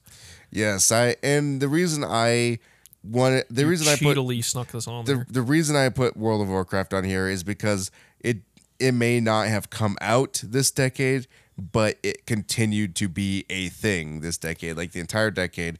They're still putting out like expansions for it. They even re-released the classic version of it, which had people just flooding back into the game. I mean, I will give you that MMOs still haven't. Uh, they haven't gone beyond. Yeah, they haven't really evolved past World of Warcraft, and any MMO that has tried to be super successful has never reached the same level as World of Warcraft ever has. I, mean, I personally don't know if we will see heights like that ever again. I don't think so because now games are all like free to play. There's no, there's not much of a place for games where you're paying a subscription fee to play them. Now it's like you just download Fortnite and you play Fortnite, and or you download Apex, you play Apex because they're both free and they both have tons of like stuff. There's tons of replayability because it's like it's a competition based thing. It's not really any narrative for you to follow. There's no real story. Um, I mean, I Yeah. wanted to put uh, League of Legends on here, but I couldn't because that came out last decade. Yeah, and that one, I mean that that's another one that I I probably would have allowed to be on here just because that's another. It's still a phenomenon today. Yeah, it's, It's still a huge uh, game. I mean, MOBAs in general are still beating that drum. But anyway, I don't want to dwell too long on World of Warcraft. Uh, but uh, GTA Five Grand Theft Auto 5. uh, really changed up the. Uh, I mean, Grand Theft Auto is, has always been the litmus test or like benchmark for open world games. Yes. always has been. Like everybody is always like when they say an open world game, it's like two things, two two games come to mind when people uh, mention a world an open world game. It's Skyrim or Grand Theft Auto, or I mean Elder Scrolls. Any like now it's Mm-hmm. Yeah. Skyrim because Skyrim is the one that came out most most, recently. yeah. It used to be Oblivion. It used to be everybody yeah. was like, "Oh, it's like Oblivion." Which speaking of which, I didn't put Skyrim on this list. Why didn't I put Skyrim on this list? Uh, you don't need to. um. anyway, Grand Theft Auto Five had the triple protagonist that you could switch between all these protagonists, and I mean, this game had a huge budget behind it, so it's got So much money. just so much. I remember the initial in it. trailers when this came out, and I was like, "This is so amazing! It looks so much better than San Andreas." I mean, Grand Theft Auto just continues to be the ultimate in. I mean, just always redefining what it is to be open world. Yeah. Which makes me wonder, like, are they gonna do something as crazy with Bully if they ever get around to that? I no, I, I feel like bully. Like the rumor is that they are working on a new bully game, but I think what they're gonna do now, since they already have like Grand Theft Auto Five as like kind of a online base that is continuing to make money Oh, for that's them, just printing money left and right with that. That's crazy. and Red Dead Two Online is also making them money, but probably Yeah. not as much as Grand Theft Auto. But they want to make more budgeted games. Uh, go back and make maybe take some risk on smaller games with smaller budgets. That like I wouldn't expect as open or as profound of a world from a Bully Two. Like I'd Yeah, be fine true. with a smaller. Once once again, this is kind of like the outer outer worlds argument where I'm like I'm fine with a smaller scope game. you don't need to be the world's Yeah. largest. Like I do think if you're if you're Grand Theft Auto, like you can't put out a small Grand Theft Auto like with the Grand Theft Auto handle because there's expectations with the Yeah. that come with the name. Uh, similarly, like I don't think uh, Bethesda could do a like small in scale Fallout or Sky like not Skyrim but uh, Elder Scrolls because they've already built the, that into the brand of it being so large. yeah. But if they did uh my Mim and it's a smaller game. yeah. Anyway, uh unfortunately I have not played GTA 5. My to my shame, I guess. I also haven't played it mostly just because like I didn't get it having like an Xbox One right away. When I guess it came out on like 360 and stuff first. End of the era, yeah. Yeah. I just know it And- is a like it's on the list because it is a comparison and jumping off point. It's- and it's just so huge. Like the amount of money it made is just insane. Yeah, I mean I still hear people talk about Grand Theft Auto 5, Tons of people play is it. crazy. Yep. Um, this one I, I feel is the this is probably at least for me this is the biggest talking point. Um, and I put three games in this place because they're all kind of part of the same. yeah, they're all pretty much like the same. Uh, but uh, Dark Souls, Bloodborne, and Demon's Souls. yeah. Um, and realistically, to some degree, really, this is just Dark Souls. Uh, but it, I feel you can't just overlook Demon's Souls, despite the fact that Dark Souls just refined everything from Demon's Souls. yeah. Uh, but but Dark Souls was pretty much the jumping off point, and I just cannot, for the life of me, think of a game that defines a decade more than Dark Souls. Um, if I were to make this a ranked list, it would be 100% my number one. I just, when I think of the industry as a whole, I can't think of a game that's been like, just how we talk about everything is different now in a post Dark Souls society. Like, everything is talked about in like especially for me as a Dark Souls player, it's everything's compared to Dark Souls. Everything. Yeah. It, like Like like this- oh this the- game has really vague like uh, if I were saying Outer Wilds for example, I'd be like, "Oh, it's really vague and just like a lot of text and like doesn't give you a whole lot of direction." Oh, that's Dark Souls. Yeah. Or like when Breath of the Wild came out and it was like, oh, it's like Zelda but Dark Souls. Yeah, it. I mean, just everything. Like, oh, the game's hard, has hard bosses. Dark Souls. It, game just is once again gives you no direction. Dark Souls. Yeah. like everything, everything, every game ever, even games that came before are Dark compared to Dark Souls. It, I just cannot think of a game that just e- like even thinking of a game that's not even 100% analogous. Yeah. Cuphead is compared to Dark Souls. it like I mean to a point that it annoys the hell out of people. Yeah. And I think that's a true mark. I, I, I think Minecraft even did that where th- people got sick of things being Minecraft clones or similar to Minecraft. Yep. Or compared to Minecraft. And I mean, you just can't look at any game at this point and not I mean the the terminology, which is why I put shoved Bloodborne in there, is Soulsborne, is how everybody talks about these things or Yeah. this genre or whatever it is. And I mean, some of this comes down to uh, I talked about this a bit before, but Kojima Kojima has his strand genre. I'm doing air quotes, but uh, wanted he set out to want to create a new genre, and he I don't know if we we don't know now if he ever hit those marks, but Dark Souls did create a new genre. They straight up did you like when you look at games and especially now you have like a grouping of games and they kind of created that by making Demon's Souls, Dark Yeah. Souls, Dark Souls 2, Dark Souls 3 and Bloodborne and now we have Sekiro but there's also like games that copy th- that style like very much a lot more directly but you have like uh the Surge, the Surge 2 and like uh Code Vein and I mean that list goes on and on of all these games that are very similar to that and then even Yeah. like 2D renditions of it which even like Hollow Knight is in that space or uh what is it Salt and Sanctuary uh Blasphemous and uh god what the there's a there's a few others but my, my point is is that just how we talk about games has been entirely altered because of Dark Souls. Um, that's my big soapbox on that one. Yeah. Yeah, and also it really introduced back the idea that a game should be just hard by default. Yeah. Like there's because games have been trending in the direction where it's like, oh well, you should have easy modes for people and Or player just you play. hand-holdy. Yeah, like hand holding games or like games that are that straight up like this is like the story mode of the game where you hardly play the game, you're just experiencing the story, which is fine, but I mean if if a game wants to be hard, then it should be hard. And I feel like that was a thing that was just going away. But now we have like Dark Souls, so now there's more games that are out there that are like there's just like Celeste, where it's just it's a hard ass game to play. See, even Celeste, which is probably as far from Dark Souls as you can get almost because it's a platforming game, Yeah. is still compared to Dark yeah, Souls. exactly.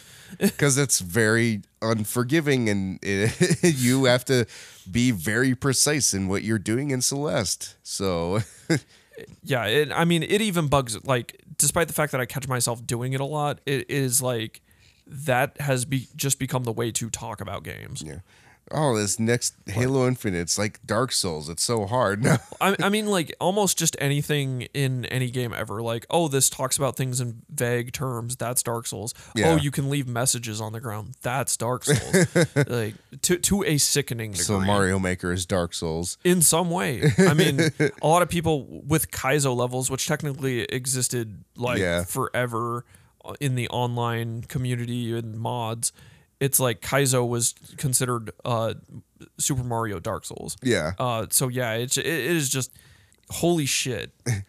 Like I, I just can't think of anything more defining than that, especially for this particular decade. Super Mario is a hybrid uh Strand and Dark Souls type game. I mean, it kind of it kind of is a Strand game. Yeah. That- which I mean, some of that comes down to like Kojima, uh, like even Journey is a bit of a Strand game. Yeah, yeah. In a bizarre fashion, but Well, because they're like you, there you have to have uh, help to get through certain parts. yeah, or just I mean, it's a non-communicative multiplayer. Yep. Where they can like help you or not help you. Yeah, they can they can fuck you over. Um. Anyway, next game on the list. Uh, this is a weird one, but Candy Crush, yes. Um, mobile gaming. yeah, I, I think this was really the like there were games that came before this and there are definitely games that came after this. But this game really I think set the ball in motion for mobile gaming and people being addicted to phone Yeah. gaming and mobile gaming. on capture My- three or, or or match three games. My father doesn't play a lot of video games. He plays Candy Crush. Oh my gosh. Like or did at least and like I mean he only ever played it for free. Yeah. But but I mean that's just p- people who aren't gamers played Candy Crush. Yeah. That is just that is an intense pull. I, I can't really dwell on that too much, but uh, just worth noting, this decade was kind of defined by It ruined mobile gaming. Crush. Before Candy Crush, we were getting a lot of like kind of unique concept games where they were pushing the boundaries of what you can do on a mobile phone for video games. And then along came Candy Crush, and mean- now everybody's just um, emulating Candy Crush, and now it's like different stuff like Clash Royale, still using the same mechanics that Candy Crush used to pe keep people addicted. keep people spending. Yep, it's getting those whales. Because yeah, I was gonna say that, but prior to Candy Crush, I think there was a lot of interesting like single purchase games. yeah. Um, And now, I think like, you don't see Infinity Blade was one of those. Yeah, yeah, yep, yep. So now I have a I have a, a title I haven't uh, revealed to Justin, but I know he's gonna agree with me when I talk about its impact on the industry as a whole. uh, It just says Marcus's game on the list. yeah, uh, PT. Oh my god, yes. Like that that got so many people up in arms over like the horror genre in general. I mean, the, every game now, like It's especially compared to PT. yeah, in, in especially in the horror space, like. yeah. Is it as scary as PT or is it man, it's like this is as this is almost as scary as P- P- PT. It's and got a it's- repeating hallway like PT. Yeah. It's yeah, but and notice like most people they always say this is almost as scary as PT. oh, it's got a weird person twitching out like which- Lisa. Yeah, which means that PT is still scarier, even though it's like a like less than a like a micro fraction of a game. That yeah, I mean, and that's the saddest part. That's why I'm like, I put it on here even though it's like kind of not a game because it was a playable teaser. But Uh, it was a on a console and you could play it, and it was amazing. Even though like I just sprinted through it because it didn't affect me. I mean, unfortunately, you can't. Most people can't play this at least through normal means at this point, but yeah, it is still. there's some weird workarounds where you can kind of get it, but it's very difficult. I mean, for any of us who did play it or experience it in some fashion, or some of us who never actually did play it but just watched like let's play videos of it, Yeah, it is still that conversation piece that everybody comes back to. yep. Uh, uh, yeah, I just I, I, it it- it defined a decade of like if you were to point out one horror game that this whole decade has been about, it's PT. Yeah, it really it it defined a lot of uh a lot of what what horror games should be or could be. Um, and this is uh the last game on the list. I don't know if it's the last game we'll talk about, but it's the last game on the list. Uh, last minute entry by me. Uh, PUBG. Yeah. Battle Royales have dominated the last half of this decade. Yeah, they sure have. And PUBG started it all, though it is not the breadwinner. It was the originator or OG of it in a way. I, I mean, definitely. Yeah. 100 man battles have existed before, but not necessarily having the ring reducing in or being the Yeah. royale genre. So I know like in, there was like big team battles in in Halo and I know like Halo Reach had some sort of uh mode where they were they were bigger big battles, but I mean, we talked about PlanetSide a bit. yeah. Yeah, so th- there's always been like really big battlefields, or even the game Battlefield always has Yeah. bigger, like 64 players or higher. Uh, so yeah, it's just PUBG though is it kicked off an era, and who knows, maybe we'll see uh, in the next decade uh, a different kind of battle royale that will take the industry Yeah. by storm. But I- God, it's just so big. Like and and without PUBG, we wouldn't have Fortnite, which Fortnite kind of is still like the top dog in that space. I mean, just like Roblox is the top dog in the Yeah. Minecraft space. Free. despite the fact that Minecraft is better. um, but in any case, yeah, that is we like I said that that's kind of a tail end. Yeah. Um, and I will mention one more game, but I can't speak to it super heavily. But it is the current like in in is uh, auto chess. Yeah, I think that's gonna basically be something that will define next decade. A little bit more, and oh, and one we forgot, but I did talk about it before. Uh, Hearthstone uh, Yeah. reinvented the card. Yeah, it made that, Space. what I what I mentioned to you when we first were discussing this category. It was like it they made people want to buy or they tricked people into buying card digital cards instead of physical cards and Yeah. owning anything. Uh, yeah, it- because I mean Magic the Gathering has been had been trying that concept for years and years and had little to no success in that because people were like, why would I buy these d- digital cards? I can just buy the physical cards, and why can't you figure out a way where I can scan my my collection of cards into the, the game and stuff like that? But yeah, they they figured it out. I mean, Hearthstone just it paved the way. Like Yeah. it showed how Yeah. you make a good one of those, and because now there actually is a pretty decent uh, Magic the Gathering online game, which there wasn't before Hearthstone. I mean, it served as the uh, as I I guess Dota was in uh, in Warcraft three. Yeah. uh, Hearthstone became the like the flashpoint. Yeah. like, like it's the touchstone for card like card games at yeah, this point, it's a very popular game, very good game for that, and and it's the one all card games are compared to now.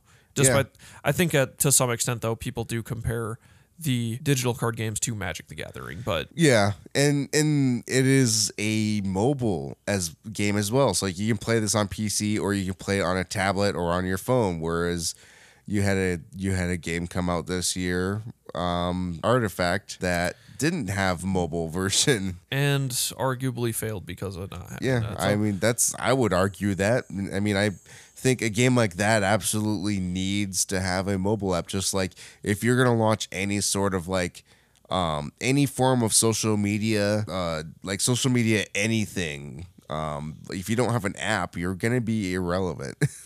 But uh, I think that about wraps it up. I think we've talked about uh, Cover a lot of good games. a lot of stuff. Yeah so we're gonna end that here. So this is the the final release that is going to come out before season two. Um so this is gonna be pretty awesome. I'm really looking forward to what season two will bring for you guys. There's gonna there's a lot of work going into it. So um, hopefully, if everything goes right, season two will launch the week after this episode. Um, so if you're listening to that, you have a lot of uh, you have something cool to look forward to. A new season, Lit Gaming Arena podcast season two. So keep an eye on our website, litgamingarena.com or lga.gg. Uh, follow us on our social media um, Twitter, Facebook, and Instagram. Um, Twitter is, again, as usual, the one we're most active on. That's where we've had the most, uh, the best interaction and the most kind of success spreading is through Twitter. Um, if you like the show, make sure you go to podchaser.com or iTunes and give us a rating and a review, um, especially on Podchaser. That will help us out in spreading the show. Uh, and, and as well, uh, if, if you are enjoying it, uh, share it with your friends. If you have anyone that's into video games um, or podcasts in general, just send them a little link to our show. Maybe it's something that they'll enjoy as well, um, especially with season two coming out. It's going to be awesome. Um, so, with that, we're really looking forward to this next year of the Lit Gaming Arena podcast.